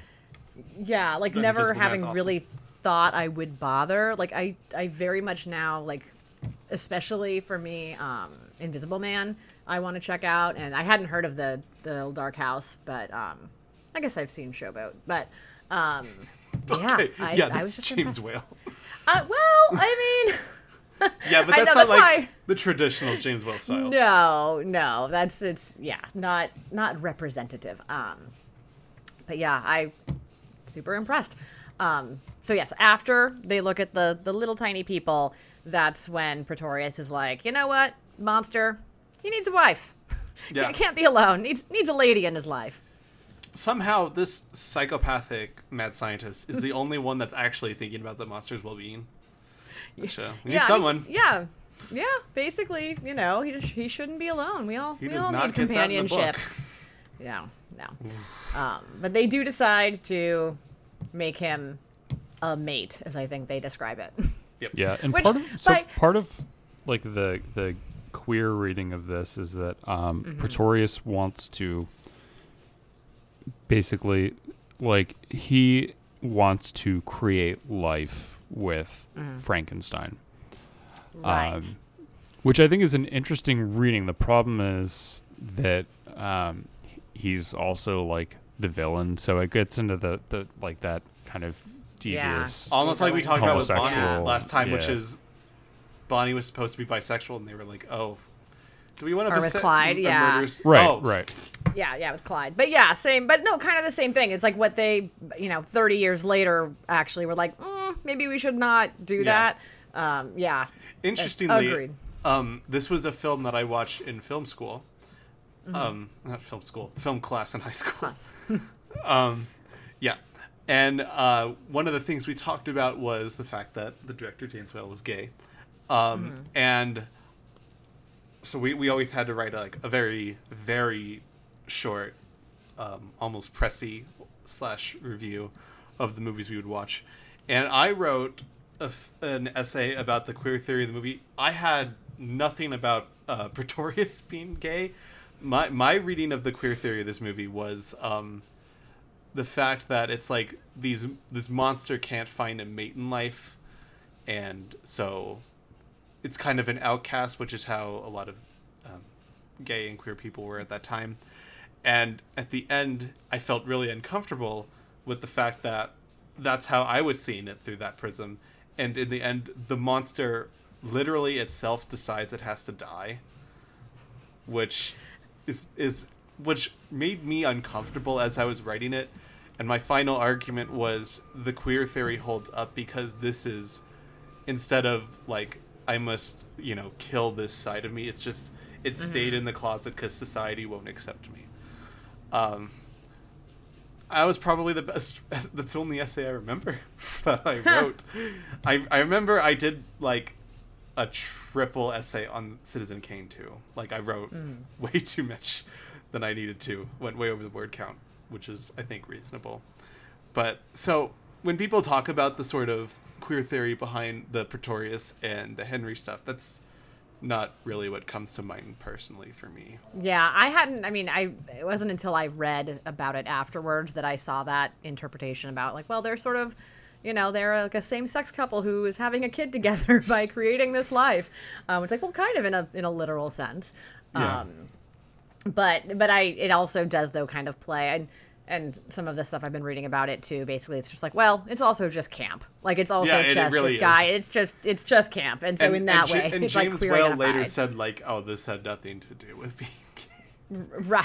this is just this is just how I'm telling a story. Yeah, but Um, it, it, it has interesting overlaps that, like, he may have had there that, you know, like our personal subconscious can fall into our art Yeah. or, you know, death Yeah. of the author. But to to use a real hack um, reference, uh, Pretorius kind of has like a scar type energy of like Oh, this sort of very like you know skinny and over the top kind of dramatic implied gay. He's very villain. much. Yeah. Um, anyway, so the movie around halfway through almost switches entirely away from Frankenstein himself, and it really becomes a movie about the monster, which is not something that the first one did. And um, this also kind of coincides within the book. Um, at one point, Mopey Mopey Frankenstein decides he must climb these mountains and segregate himself into the womb of the peaks, and he finds this cave where he like angstily has to stay in, and the monster actually finds him there, and he's like, "Before you judge me, I must tell you my story." And so then halfway through the book, the book for maybe three or four chapters becomes like the entire monster's tale of what has happened Right. since yeah. Frankenstein Here's created my him. side of the story. Yeah. And a lot of this kind of overlaps into what happens here. Which uh he saves a person from drowning. He gets shot. Um he encounters a gypsy family and a blind person and basically all that stuff is in the book and each time the person is like oh you're hideous even though you're not hurting anyone Right. But the but the blind guy is But not repulsed by guy. him. Ultimately, that's uh, who he can sort of bond with because Mm-hmm. Yes. he's not rejected. Yeah. the the the the ideas of prejudice kind of fall apart. Um, in this part of the story, um, in both the movie and in the book, which a- again I want to talk about something with the book and the scene, which is uh, maybe the prejudice that the monster has falls apart, but uh, Mary Shelley had some religious prejudices, I think, a little bit. Because in this part, they the son of the blind person meets a Turkish woman and they get married. And because they helped the Turkish dad escape from prison. It's really convoluted. But um, in the end, the Turkish dad's like, even though you helped me, how dare you? I cannot let my daughter marry a Christian man. The daughter's like, but oh, daddy. and then runs away with the Christian man and abandons her Turkish like life Yeah. and her Muslim faith to be with the Christian because It's- he's good. It's un yeah, it's And it's unfortunately like oof, uh, yeah, it's it's not impossible, but it's un- unfortunately rare to be able to make it through a book that was written then Yes, and not this is very encounter at least one of these sort of like weirdly moralizing and simultaneously racist and prejudiced. Like, like for a for a plot point that just really does not need to be in Nope. the story. Not at all. Let's just yeah throw that in They, there. they already got the whole thing with the the the hermits, uh, the blind hermit, and the uh, family that finally see him, just like in uh, Bride of Frankenstein, and they immediately are just like, "We must kill him." Mm-hmm. Um, but yeah, kind of weird that they're having this big overarching scene in the book about prejudice, and it's super prejudice. yeah. Well. I do happen. think this is kind this scene between um, the monster and the hermit are kind of the Mm-hmm. crux of the movie. Um, so I'm curious, just specifically how you guys react to this scene. I, I think it's probably the second best scene to the weird little homunculi. Um, it would be my favorite. It would be my favorite if it had homunculi in it. That's Um, the only thing that could improve it is if the little ballerina hopped up on the table and started dancing. Like But- they pouring the soup, and the the, the, the, ki- the king is like swinging from Yeah. it. I mean, it's it's a tough, it's a tough battle to have to fight against homunculi for best scene. Yeah. But um, I mean, I think this does a very good job of being a, a, a runner-up to the homunculi scene because I mean, this scene is this scene is great. Like you said, it's kind of the the crux of the movie in a nutshell. And then, um, I th- is this the first scene where he's the monster starts to talk? Yes, Yeah. because Mhm. that's, Okay. that's the first time he can get close to literally any human to be able to actually. yeah yeah someone do it. someone's actually like paying attention to him and caring for him and he like there's a Really we talk benefits about it like but Yeah. when he gets captured um Oh, the I did skip by first that, time Yeah. Well whatever he gets captured and he escapes um when he gets captured the first time there's like some Yeah. yeah yeah immediately he escapes immediately which i also appreciate that you know he's going to escape let's not beat around the bush let's just have him escape um, Yeah. but when he gets captured in the woods there's a lot of like christ imagery with his pose Yes. Yes. Yeah. Fully like, yeah. in the like- guy It's, it- it's interesting. This Christ story is not a life to death to life. It's a death to life to death. Hermit gives him bread and something to drink which seems very like Mm-hmm. com- communion-ish which i don't really know exactly Yes. how that metaphor is adding but I, I still kind of like it i mean i think it's it adds nice Mm-hmm. color to the scene Well, and it's just it's a very important part of the Bible where Jesus cures the blind man's sight. Mm-hmm. And so in this case, instead of curing the blind man's sight, the blind man is able to like help this Christ-like figure in this Like, learn story to talk. because he is blind. I, I didn't I Well, didn't know that about the and then I- Bible. I didn't know what it was a reference to. I just know that it was a thing that I don't get when I go to Catholic weddings. You're like, I don't know. Um, I do like that in like what spoke to me in this scene was just sort of the the shared commonality. Like the the blind Yes. guy basically recognizes he's like, oh.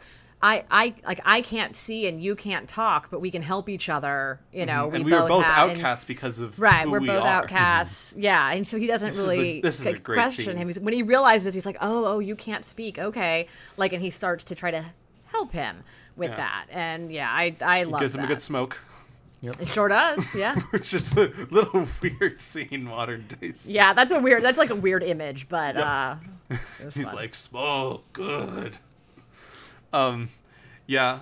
So something that actually comes up in the book is one of the main ways Frankenstein learns how, Frankenstein's monster learns how to read is he uh he finds a copy of Paradise Lost, and um, of course he does. yes, and he he questions whether or not he is Adam or whether or not he is Satan because Satan is a fallen angel, and so not only is there this, at least in Bride of Frankenstein, the movie itself, this religious undertone of is he a Christ-like figure in reverse, but in the book it's also this sort of like. I am a figure of God. Am I a figure of God as Adam, or am I a figure of God as Satan? Right. And something that Paradise Lost itself kind of argues is is Satan necessarily actually evil? Um, so it's it's just a really interesting way that this story also can overlap with uh, biblical means itself. Yeah, I feel like invoking. I mean, I didn't I didn't read the book, but I feel like invoking Paradise Lost is a bit much. Yeah. Yes, it's very especially on the especially nose for here. romantic literature, just like hammer on the head, boop. Yeah. I think the main next thing that happens though is, well, the monster gets found out and gets scared away, but monster Oh. just totally Oh, yeah, runs some people- Victorious. Yeah. I was saying we forgot to say that some people show up at the blind guy's house and are like, "Look, it's a monster," and then he has to flee, and so Yeah. that's why he doesn't get to stay and live happily ever after with his blind friend. Which can we pull our Would've been great. savings accounts together and make a Yeah. a movie of just them chilling together? Yeah. Anyway, um, so yes, so monster runs into Pretorius, and Mm-hmm. which again, awesome, awesome scene. Like Pretorius goes like looking for like a woman. And um, they find one, and the monster's like, "Ooh, this is gonna be my mate." And Yeah. Pretorius is like, "Yes, yes," and so again, Pretorius, the monster, instead of finding a father figure in his actual creator, has found it in the devil, which this is almost sort of like the Adam thing, which is Sure. he takes a bite of the apple instead of trying to live in Eden, which the thing is, Eden cannot exist for him. So, uh, also, I love that Pretorius is dining on someone's grave casket with a skeleton, yeah. with with like a skull. He's like very a- goth. Pretorius is, goth. is extremely goth. His whole house is like the chiaroscuro lighting. It looks like uh, Yeah. it looks like uh, a Cabinet of Caligari. Whereas Yeah. whereas Yeah, every other house really it looks great. every other house we see is like a fucking as much manor. isosceles triangles drawn on the side. yeah. Yeah. Yeah, every other house just has like big staircases and glass, you know, and looks like a yeah, little little different. Mm-hmm. Um, so they recreate the well. Okay, the monster kidnaps Elizabeth, and it's like a hostage situation, and that's finally what gets Henry to be like, "Oh, I need to make this woman," and so they do, and um, I think they have a much better reveal of the person waking instead of just like the hand moving, which is like, I think it's Henry just like grabs the face covering and just rips it off her, and it's like this zoom in on the eye. It's it's, it's a quite a good old jump scare for an old Yeah. movie. This whole final sequence is very visually striking. Like everything about the look of like the lab and the electricity and the bride, like mm-hmm. it's oh, looks great. And I forgot to mention that like the brain they got didn't work. Like it didn't have the voltage capacity, and so they get Fritz to go off and murder someone and bring back their brain. It was a it was it was a police case, they say. Well, what's one thing that's interesting is that in the first movie to build the monster, they needed a brain, but in this one, mm-hmm. they kill the woman not to get a brain, but to get a heart. Yeah. Oh, I thought it was a brain. Oops. I actually but literally it's- took that in my notes wrong then. Oops. Yeah, I, I yeah, they're not super consistent about it. I mean, maybe they are saying something about uh That's what it, that's the the male yeah. that's what I think, and uh, I mean it's an interesting metaphor. Obviously, like you know, I think women have brains too. Like that's something. Yeah. theoretically. And we hope that men have hearts as well. yes, exactly. Um, but I do think it's like an interesting metaphor to look at. Like this, this was like the key ingredient to the one monster and the key ingredient to the other, um, the the bride. All like, can we talk about the title? The Bride of Frankenstein. yes, let's.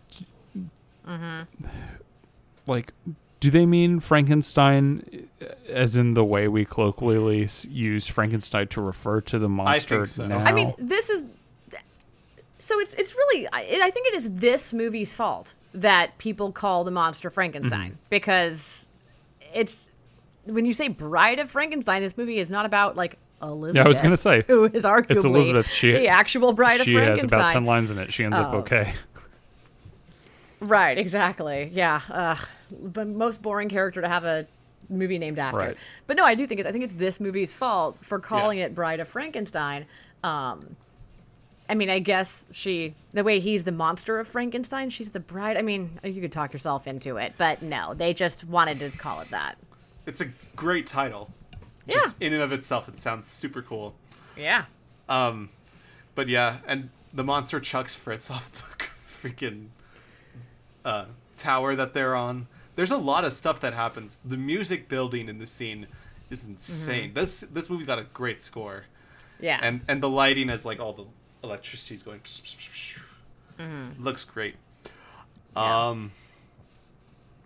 Oh, that's right. They renamed Fritz Carl in this movie too. oh, yeah. Well, it's a different. Uh, I didn't even. it's a different Uh, Fritz. well, yeah, Fritz is dead, right? Yeah. Origi- but original. it's basically Fritz. I'm sorry. Yeah, so it's Fritz, then Carl, This is then bad Igor. note taking on my part. Oh, it's fine. It's, it Anyway. might, might, might as well be a Fritz. But anyway, we get to the reveal of the bride, Mm-hmm. which arguably the greatest casting decision for a completely unimportant role in the end. Mm. But it's the same person that plays Mary Shelley, Elsa Lanchester, yeah. which They, is they bring her back. Great move that you're Mm-hmm. casting the, Mary Shelley as the bride. It's also very economical considering she's got about two minutes at the beginning of the movie and two minutes at the Yeah, end of the movie. for sure. But it works. It, it works really well. And yeah, her look her look is just so striking. Like that it really The it hair, really sells it. the eyebrows. Yeah. yeah. Yeah, no the whole eyebrows done like that. No. Also, she like they have her in a wedding gown immediately. They had her ready. We're gonna Mm-hmm. Boom. We're gonna marry him off. Oh yeah. Um, and just the reveal of her standing and Pretorius goes like, "It's the bride of Frankenstein," and like there's like a bell chime that starts going off in the score. Mm-hmm. That whole scene is awesome. I keep on repeating myself, but like there's so many good scenes in this movie. Mm-hmm. Um, so what did you guys think of the whole final bride sequence up until they where the monster blows it up? Um, yeah, no, I I think it's great. I think it's I love the decision to have this actress come back and play this role. Um, I the, her look is iconic for a reason. Um, and then the you know the actual sort of plot wise reveal that you know she even she looks at the monster and sees a monster, which It's just- is it's you know heart dropping. it's right. It's kind. It's an actual like tragic ending for who I would argue is really our protagonist by this point, uh, the monster. Honestly, Um, right? Like, and so it's you know it's it's sad because he had realized he wanted companionship that you know he was lonely and he was all on board with this and then just is not meant to be Yeah, but I al- I almost wonder if when Frankenstein's monster awoke for the first time and saw Mm-hmm. The another monster standing there, you'd have had the same reaction because it's just it's Right. startling. And like I said, it's like in the book or even in the silent film where the monster is horrified when he sees himself for the mm-hmm. first time, you know. And so this this is sort of a riff on that where, you know, she she doesn't know she's a monster, right? like And she doesn't. so She, she she's not able to process that. Oh, this person can be a good person because he kind of is. yeah. Yeah, but part of it too, though, is like, wh- why would the monster like? He wants companionship, but um, like, it's sort of does he deserve companionship in the in the way that like does he deserve to have her as his bride? Like, no. Someone Yeah, that's cursed. yeah, that, No, that's they, they do not deserve to forcibly like awaken life again. right, So- right. And this this will be, yeah, this will be my my absolute final tangent because we've been going for a long time. Um, but I warned you guys I was going to bring this up. There's an episode of Buffy the Vampire Slayer which focuses on this exact on this particular element yeah. of uh, spoiler alert from a television episode from 22 years ago. Is it that Haven't old? That's fine. It's from 1998, Oh and unfortunately, yes. That's Yeah, why I was so, um, bored. Yeah, sorry. Um, it's not. It's it's honestly not actually that good of an episode. It's not. Yeah, no, but it's not. It's, co- it's yeah, it's not very good. But it's called Some Assembly Required. It's a season two episode, um, and a um, a guy like a nerdy scientist type teenage guy. His older brother dies, and his older brother was like a football star hero. Um, and I can't remember. I actually can't remember how he dies. Sounds it's not really, really that important. 90s. Um, but the scientist brother brings his his older brother back to life, like sort of Frankenstein-ish style. I think he dies in a car accident or something, and he stitches him back up and gets some extra parts, brings him back to life. And then in that version of the story, the the brother who's been brought back to life is kind of like, "Hey, I'm lonely. Like I need a companion. Get get me a companion." So they start harvesting the bodies of dead girls, um, but then ultimately have an issue with the brain where they're like, "Well, we're going to have to kill someone to to get the brain." And so the big final confrontation is realizing that you know what.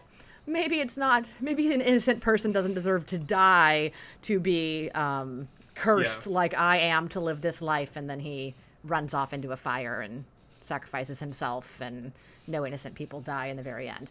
Um, but it does kind of focus on that element, which is like you might be lonely, but you know, do- doesn't mean you deserve to go out and have somebody else murdered to be your undead monster companion. Right. companion. And that's why I do like Just find another blind person. Yeah, I, I do like um, the monster. I think it's his final line actually, which is you. He, he says to Pretorius, "You stay. We belong dead." And he means the three of them. So he kicks out. Um, Right. he kicks out Frankenstein and Elizabeth, and he's gonna Right. basically kill him, um, the bride, who also like I guess in like the metaphysical sense deser- like doesn't deserve to be dead, but like she she was dead. She should stay Well, dead.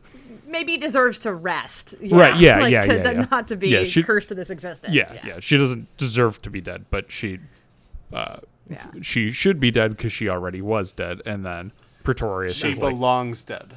Yeah. yes, she belongs dead. That's the line. And then Pretorius is the only one actually being punished because, uh, like, it, Fuck him. It does seem Yeah, because he did all this. Yeah, and it and it does seem like there there is like sort of the this melancholic tone throughout the monster uh, of of the monster throughout the movie where like being reanimated doesn't seem like that great a deal. Like his whole existence has just been Yeah, being he didn't tortured, being tortured, being chased after, having people like hit him with torches and and stuff like feared. that. Yeah.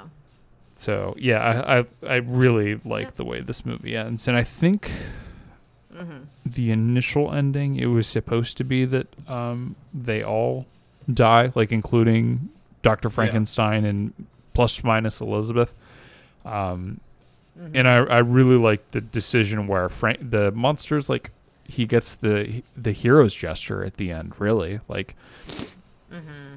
He gets to solve the problem and save the good guy at the same time, or I mean, the the guy who's in the midst of redemption. Yeah. Yeah. Do you know why they decided to reshoot the ending? Like, did te- were test audiences mad that did they have test audiences then? I don't even know. Um, but don't I, know. wonder what, why. I mean, I I think it's a better ending, which I don't necessarily. Sometimes I think the everyone dies ending is the way to go, but I I do like this distinction is drawn as like you you should live, we should not. Mm-hmm. Um, makes for a better ending. Yeah, because if if all of We- them die, then he's a killer. Um, Yeah. As Right. opposed to in this case, he's getting He's kind of a hero. yeah. Yeah, he's getting revenge on the one person who deserves it, and then everyone else is being spared. Yeah. And, and when, when when he pulls the lever, yeah, the bride Yeah. hisses, which is pretty Good. iconic at this point.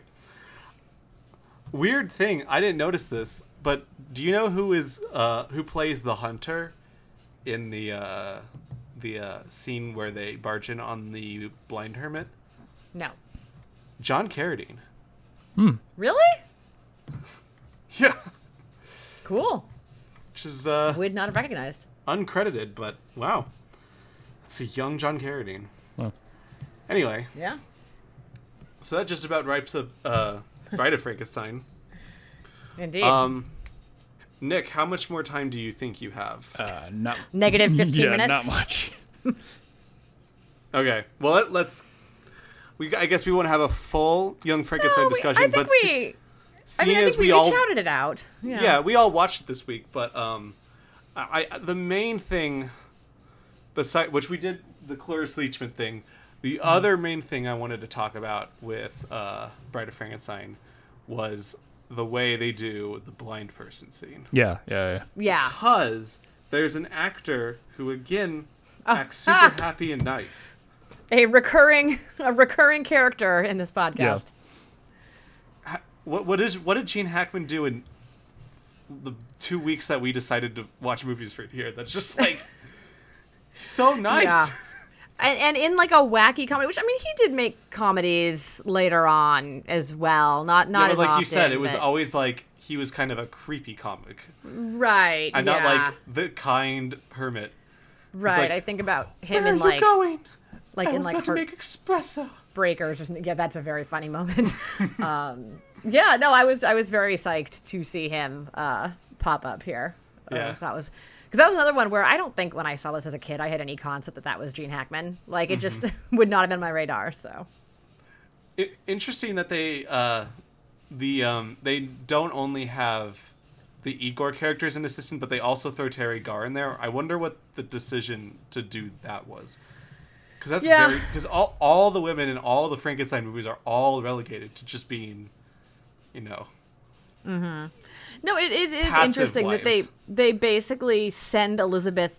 Like the Madeline Kahn character away for the whole movie, only at the beginning and end, and then have this Teri Garr character instead. Uh, you know, I, I don't know, other than just having more characters in it. Yeah, I don't know if is that Um, is that and- like maybe and- in one of the sequels? That's what I was wondering. I'm like, is that could that I'm be from like a curious. son I don't remember it. I know. I I read a couple quotes where they said that when they were making Young Frankenstein, they pulled they did pull from like all of the up Uh-huh. the, the existing ones. It shows. So like there's like five that they pull from. So I'm assuming the stuff that I don't recognize is from the ones I did not Right. watch. Um, not to say they, they necessarily represented Teri Garr the best way, seeing as the main joke about her funny, is she has big knockers. That does. Thank you, Doctor. Thank you. I was hoping someone would say that. God, yeah, And she has a Roland hay. she does. Ugh, she's so she's so funny. She's so funny in this. She's very funny. Terry Yeah, Gar is such an underrated comic actress. She is. but the thing is, you're also in a movie with Madeline Kahn, and Yeah, come on, indeed. oh, watch the nails. Yeah, she's this her energy in this it's it's very uh it's very similar to uh What's Up Doc where she's sort of the high maintenance like The, uptight fian- the fiance Yeah. who's like sort of cast aside. the for, uh, fiance. exactly. Except in one, in- in- Exactly. In, in What's Up, Doc, she's kind of like bumbling, and this one, she's like actively trying to Yes. sabotage things. Yeah, true. But she's great. Uh, Marty Feldman, Ugh, just one of the funniest legend. people. Yeah, he's so good When, in this movie. when he, when uh, Gene Wilder and Teri Garr are going through the basement, and they see all the different uh, skull heads, and they get to the very end, and it's like recently. And dead- his- hey, I Ain't got I no laughed at that so much. Yeah, that's like a great laugh out loud moment. My favorite line in the whole movie on this rewatch, and I've seen it like tons of times before, but when they it's like right after that when they're looking around in the like the dungeon or whatever, or like in the corridors of, of this place. And they find the violin and he touches it and he goes, It's still warm. yeah, it's such a great Oh, nonsense. it just killed me. Yeah, it was so funny. One thing I do want to say, because, and I, I'm going to briefly bring up um, the other adaptations that I, I didn't get to watch entirely, but I tried to watch scenes from it and looked into, which is Kenneth Branagh's Mary Shelley's Frankenstein and the most recent Victor Frankenstein with uh, James McAvoy. Um, something they all very fan servicey throw in is it's alive, alive, and in a movie where you could have spoofed that line to Kingdom Come, doesn't even show up, and I think they actually do the uh, converse of that line, even better dramatic line than even the original Frankenstein, which is "Give my creation life." Yeah. Which is it isn't even this like acknowledgement of this thing is becoming alive. It's like a literal demand to God to put mm-hmm. life into this creature, yeah, which is it's a really dramatic scene, honestly. And Gene Wilder's Yeah. playing it pretty s- sillily, but it's like intense. more scenes of this of Young Frankenstein were played straight than I'd remembered. Like there's Yeah. there's just a lot more of it is yeah, like you said, sort of almost just more like a a remake, like a comedic remake than like a straight up satire or parody. Mm-hmm. Um, and that was that was one of them. Yeah. Um, ugh, c- I'm blanking on the name. Remind me who plays the monster again. Uh, Peter uh, Boyle? oh, god damn it, Peter Boyle. Thank you. I wanted to say Peter Doyle, but I knew that wasn't right. yeah, Peter Boyle. Peter Boyle. He is so underrated in that movie Because I, I mean, He's like very Gene. Wilder and Cloris Leachman, which Cloris Leachman is also a national treasure. You know that Peter Boyle's Marty only Feldman. Peter Boyle's only four inches taller than than Gene Wilder. That's ridiculous. Yeah. They make him look huge. In the um Yeah, they make him look huge. in the the put on the Ritz scene, you can see he's wearing just like the tallest shoes I've ever seen. right, like these absolute massive platform Yeah. shoes. They yeah, I had they had that some too. Godfather Al Pacino platform Yeah. shoes. Yeah, they're uh, Um, he he is so good, and I think especially his scene where he's with the blind person, um, with Gene Hackman, and Gene Hackman's accidentally like pouring soup on him. He's just like, ah. that's yeah. That was Hackman that was one of my favorite scenes when I was a And kid then- for sure. I thought that was the funniest part. he takes the thumb and he lights it, and Like- Peter Boyle just kind of looks like, looks like "Hmm, Like, oh okay. So- yeah, he's really It's good really in that great scene. comic timing. Ton of physical comedy. Yeah, yeah, Young Frankenstein, great movie. yeah. Recommend. Good watch. Uh huh. Um, yeah. So that basically puts everything to bed.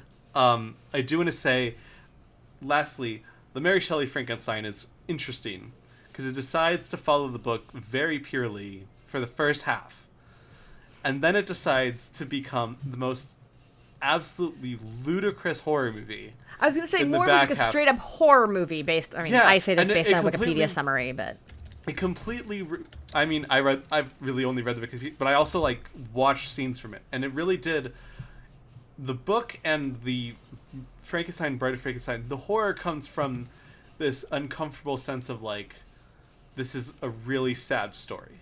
It's like sad horror. Mm-hmm. And this one it's like the monster like takes elizabeth and sticks its hand through her and rips her heart out and that becomes the bride's heart. And then because elizabeth is now dead they reanimate her and put the heart back in and now she's the bride of frankenstein? Yeah. and that gets that's a whole other level of hoof um and originally so remember i mean nick remember, do you remember when i mentioned that um they blame the death of frankenstein's son or younger brother on this one woman they murder her for it? In the book at first he wants her to be the bride of frankenstein and like this movie goes so off the rails in terms of anything and i think that's where it really falls apart also bob de niro is not a good monster it's yeah, yeah. I I almost want to watch clips of this just to see Robert No. De Niro as Frankenstein's Yeah. monster, but I probably will not do that. In my head, I've It's- I've never it's seen any clips from this, but in my head, it feel like I imagine it to be like Dick Tracy, only with uh, De Right. Niro is this like over the top cartoonish. it's not it's it's really not Yeah. far yeah um and then leslie the the victor frankenstein that i watched way more scenes than i should have ever done um in the modern interpretation it comes out a lot like guy ritchie's sherlock holmes where it's just like two dude bros like cracking jokes It's like and, m- half about Igor, right? yeah and Yeah. igor like and, in like the very first scene or something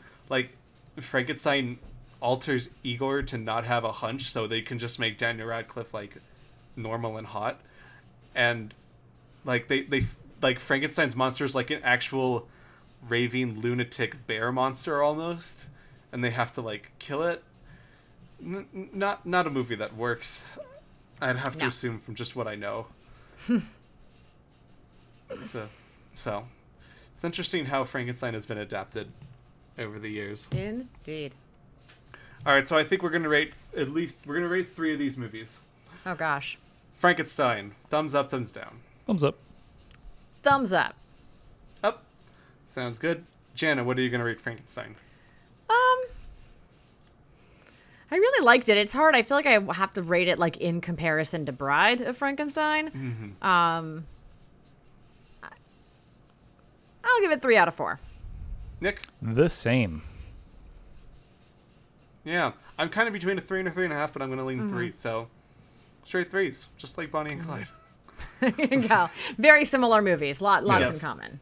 exactly um bride of frankenstein nick what do you rate bride of frankenstein out of four I'm gonna give it a three and a half. jana Same for me. i'm gonna go straight four i love the fuck out of that movie anyway It's good. I, I will definitely watch it again. Like I, I I would I, love to I could watch never it. get sick of watching that movie. It's so short. It's Yeah, funny. it's so short, It's, it's fun, sad. yeah. It's kind of creepy. It's got it all. Satisfying ending. Yeah. So satisfying. Um, and I will guess I will start on uh, Young Frankenstein. I give it a thumbs up, and I'll say a three and a half out of four. Uh, Jana, Same. Three and a half out of four. It's close to a four for me. It's not like Yeah. a perfect movie, think- but it's it's a strong three and a half. I think the big thing with Young Frankenstein is it really loses like pacing issues towards the end. Yes. Mhm. where just like Yes. really random stuff happens. That's a Mel character decisions- Brooks issue for It, me. it really comes up a lot in Mel Brooks movies, and Yeah. honestly, this might be one of the better movies that I Yeah, have. it ever- but yeah, the, the pacing is it, it's tough. It, like after the about the halfway mark, Mel Brooks just literally loses the script. Yeah. Yeah. Just random stuff happens. I'm also going three and a half, but it's almost a four. If it was a little bit tighter, it would yeah, be it's a really four. close. Yeah. The first half of that movie is a full four. Yeah. Agreed. Anyway, well, that'll be all for today. Um, next week, you're not discussing any movies in particular except Armageddon. We are discussing Michael Bay's Armageddon for Roger Ebert's hated movies uh, to Yes. start off our season finale.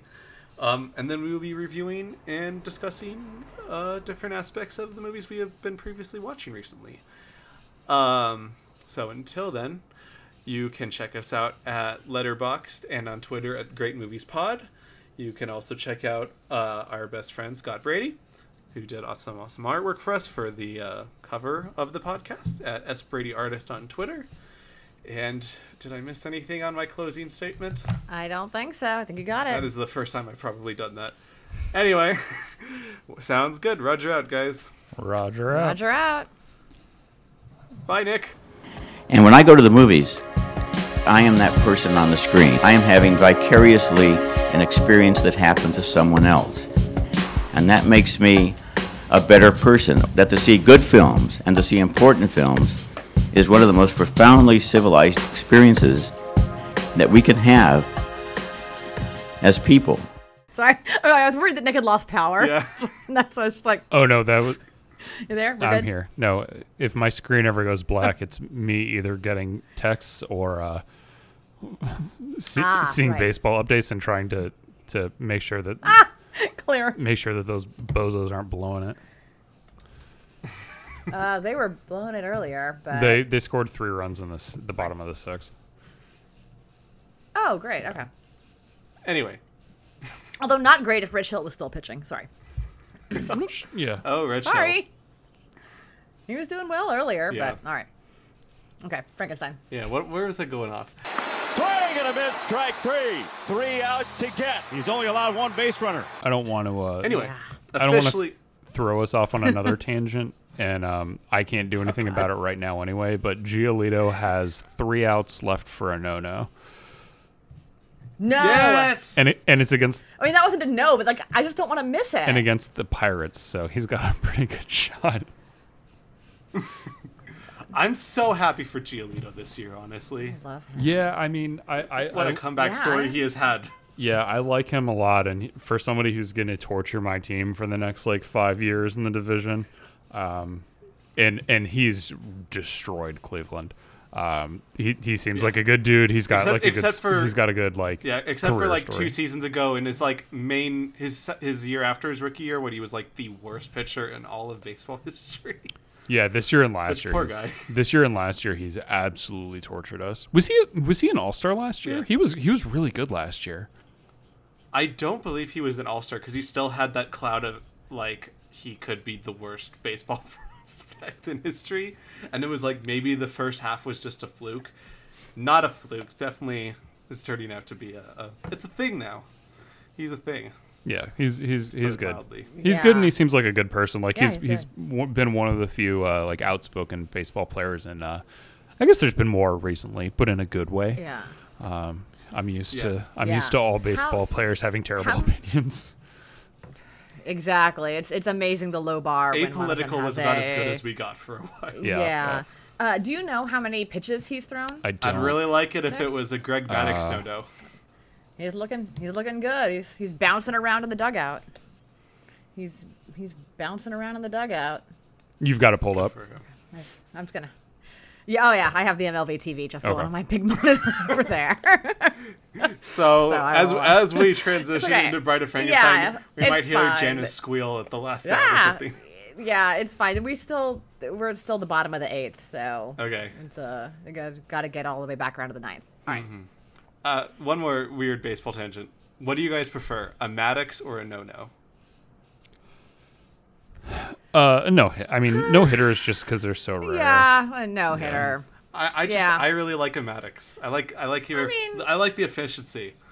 Yeah. I respect Yeah, I it. respect like I, it. you know, but I think it's more. It's also easier. Like, I don't know. I, I just think it's easier to like. My parents will be like, "Hey, there was a no hitter last night," versus them having Yeah. any idea that like a Maddux That's true. happened. I just think it's it, it has a cultural significance mm-hmm. that you just can't. yeah, more so than either. I'd rather see like an 18, 19, 20 strikeout game. Uh, mm, oh yes, sure. Yes. Yeah. But I mean, Oh. no hitters are Yeah. still. We were willing. Nick, I think they're Nick, still Nick jinxing Kenta Maeda's incredible, oh my God. like nine strikeout run no hitter. True. Yeah. Didn't do that over the. It was weekend. one pitch. Then I- It was like the almost pitch after I brought it up. Yeah. One and two. In the air, right hand side. Um. Adam Engel. Sorry. Sorry, don't drop it. there, Two Okay. Um, sorry. Um, you guys, one out to go. Uh, wow. For Giolito. Yeah, two two outs, thirteen strikeouts, one out to go, ninety-eight pitches. who's who's He batting? could Maddux. He could Ninety-eight Maddux. pitches. 98 Didn't Paxton? pitches. Didn't Paxton throw a no hit Maddux when he threw his a couple years ago? I believe so. Yeah, that I think that that's sounds right. to me. I'm gonna be googling no, no hit Madduxes if this. Yeah, sorry. it was in the middle of my train of thought, and the guy like popped up, and I was just like, "Oh my god! Oh my god! Oh my god! Don't drop it."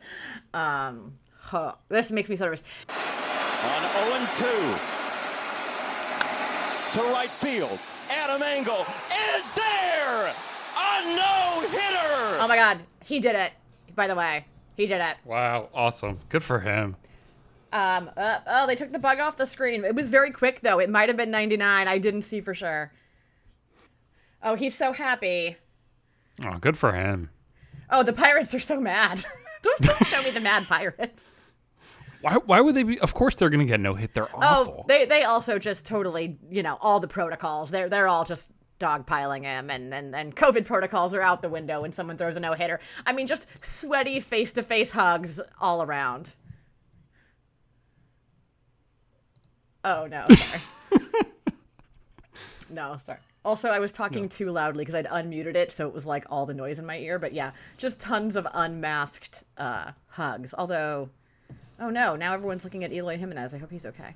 Um, Oh, can you imagine But, yeah. if poor Eloy Jimenez hurt himself dogpiling? got Lucas injured in Giolito's celebrating. no-hitter?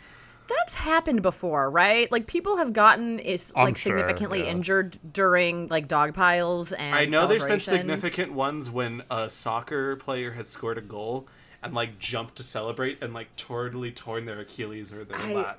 I, I have a vague memory of it happening on like walk off celebrations and stuff. But um, okay, hold on. First pitcher in White Sox history with 10 plus strikeouts and a no hitter, and he tied his own career high of 13 strikeouts. Well, that's fun. Good for him. That's a nice story. It, it didn't Thank, give a thank pitch you, count. Nick, for alerting us that Yeah. that was happening. Somehow, uh, like I am the only stuff. one that cares about a pitch count. Yes, I know. Come on, MLB TV. It'll yeah, they they are not showing that factoid at all. Um, 101 yeah. pitches. Um, okay. So I, I was gonna say it must not have been a Maddux or- argument of oh, the Dodgers are, beating, are winning. Sorry, what? I was gonna say that it must not have been a Maddux, or I feel like they would have hit that because I, I feel like they kept talking about it when when Paxton got his. Like it was it was a, a thing. It wasn't just that he threw the no hitter; it was that it was a no hit Maddux. He was still. I remember Paxton. He was still throwing like hundred in the ninth inning. really. No wonder Yeah, he's always okay. injury. F- I was gonna say yes. No, No wonder his arm fell off and he can't throw anymore. Poor him. Oh, poor guy. Well, it does sound like Eloy Jimenez just hurt himself celebrating. Oh God. Yeah, he was on the ground with trainers looking at him. Oh wow. We're doing a movie podcast, right? That's the Which- thing we're doing yeah. right now. Yes, but another Sorry. thing is like Eloy Jimenez is another. I shouldn't be happy. I shouldn't be happy for the White Sox they're gonna torture me for the next five years. It's gonna be awful. Are they about to get really good? I haven't been paying that much attention to them. They, they They're- had like the they're best pretty farm good this system already. for like two I guess they have all those Yeah. good pros. and then they called everyone up, and none of them really Pan- panned out, and now they're starting to pan out. yeah. So, Could you we'll imagine if they still had um, Tatis too? Oh God, no. Yeah, because they had Tatis. They traded him for uh, James James Shield. Uh, but no, they haven't even. God, They you have can't even. You're like laughing too hard to even get it out. they have uh, Nick Madrigal, who's supposed to be really good. Still, uh, Mm-hmm. hasn't been called up. I don't think. So I they're going to be. Tim They're going to be very good. figures things out. There's a there's a lot I want for them. Yeah, I like I like Tim Anderson. I think they are much more likable than the Twins, um, who I like the am not a fan of. I am not a fan of the Twins. And uh, Shane Bieber's six and zero right now because he beat the Twins tonight. So, anyways, uh, Oh, what what, okay. What is the topic of this? Uh, what is the topic of this? Welcome podcast? back. I'm gonna have back a to our fun White Sox edit. podcast. yeah. Anyway, No, leave Yeah, it in. People people will get to re-experience the. I was no, gonna say the uh, excitement of our live watch of uh oh oh he just got he just got the Gatorade or whatever bath. Oh, he's so happy. I can't wait to watch. good this for later. him. Yeah, it makes me. Uh, yeah, good for him. I love when. I mean, I love just no hitters and people being this excited in general, but he seems like such a good dude who deserves it. Yeah. Yeah, that's why I was like, I don't like the Twins, but I was bummed for Kenta. I like Kenta Maeda. Yeah, Kenta's the best. And I would have. I mean, I would. I would have been like sort of bummed if he left the Dodgers and then immediately And then threw a no immediately- hitter for another team. But, but I don't begrudge him any. That's not like he chose to go anywhere. So, Sure, yeah, he got traded. And you guys got Mookie, so yeah. I well, yeah. It's not like yeah. It it worked out okay.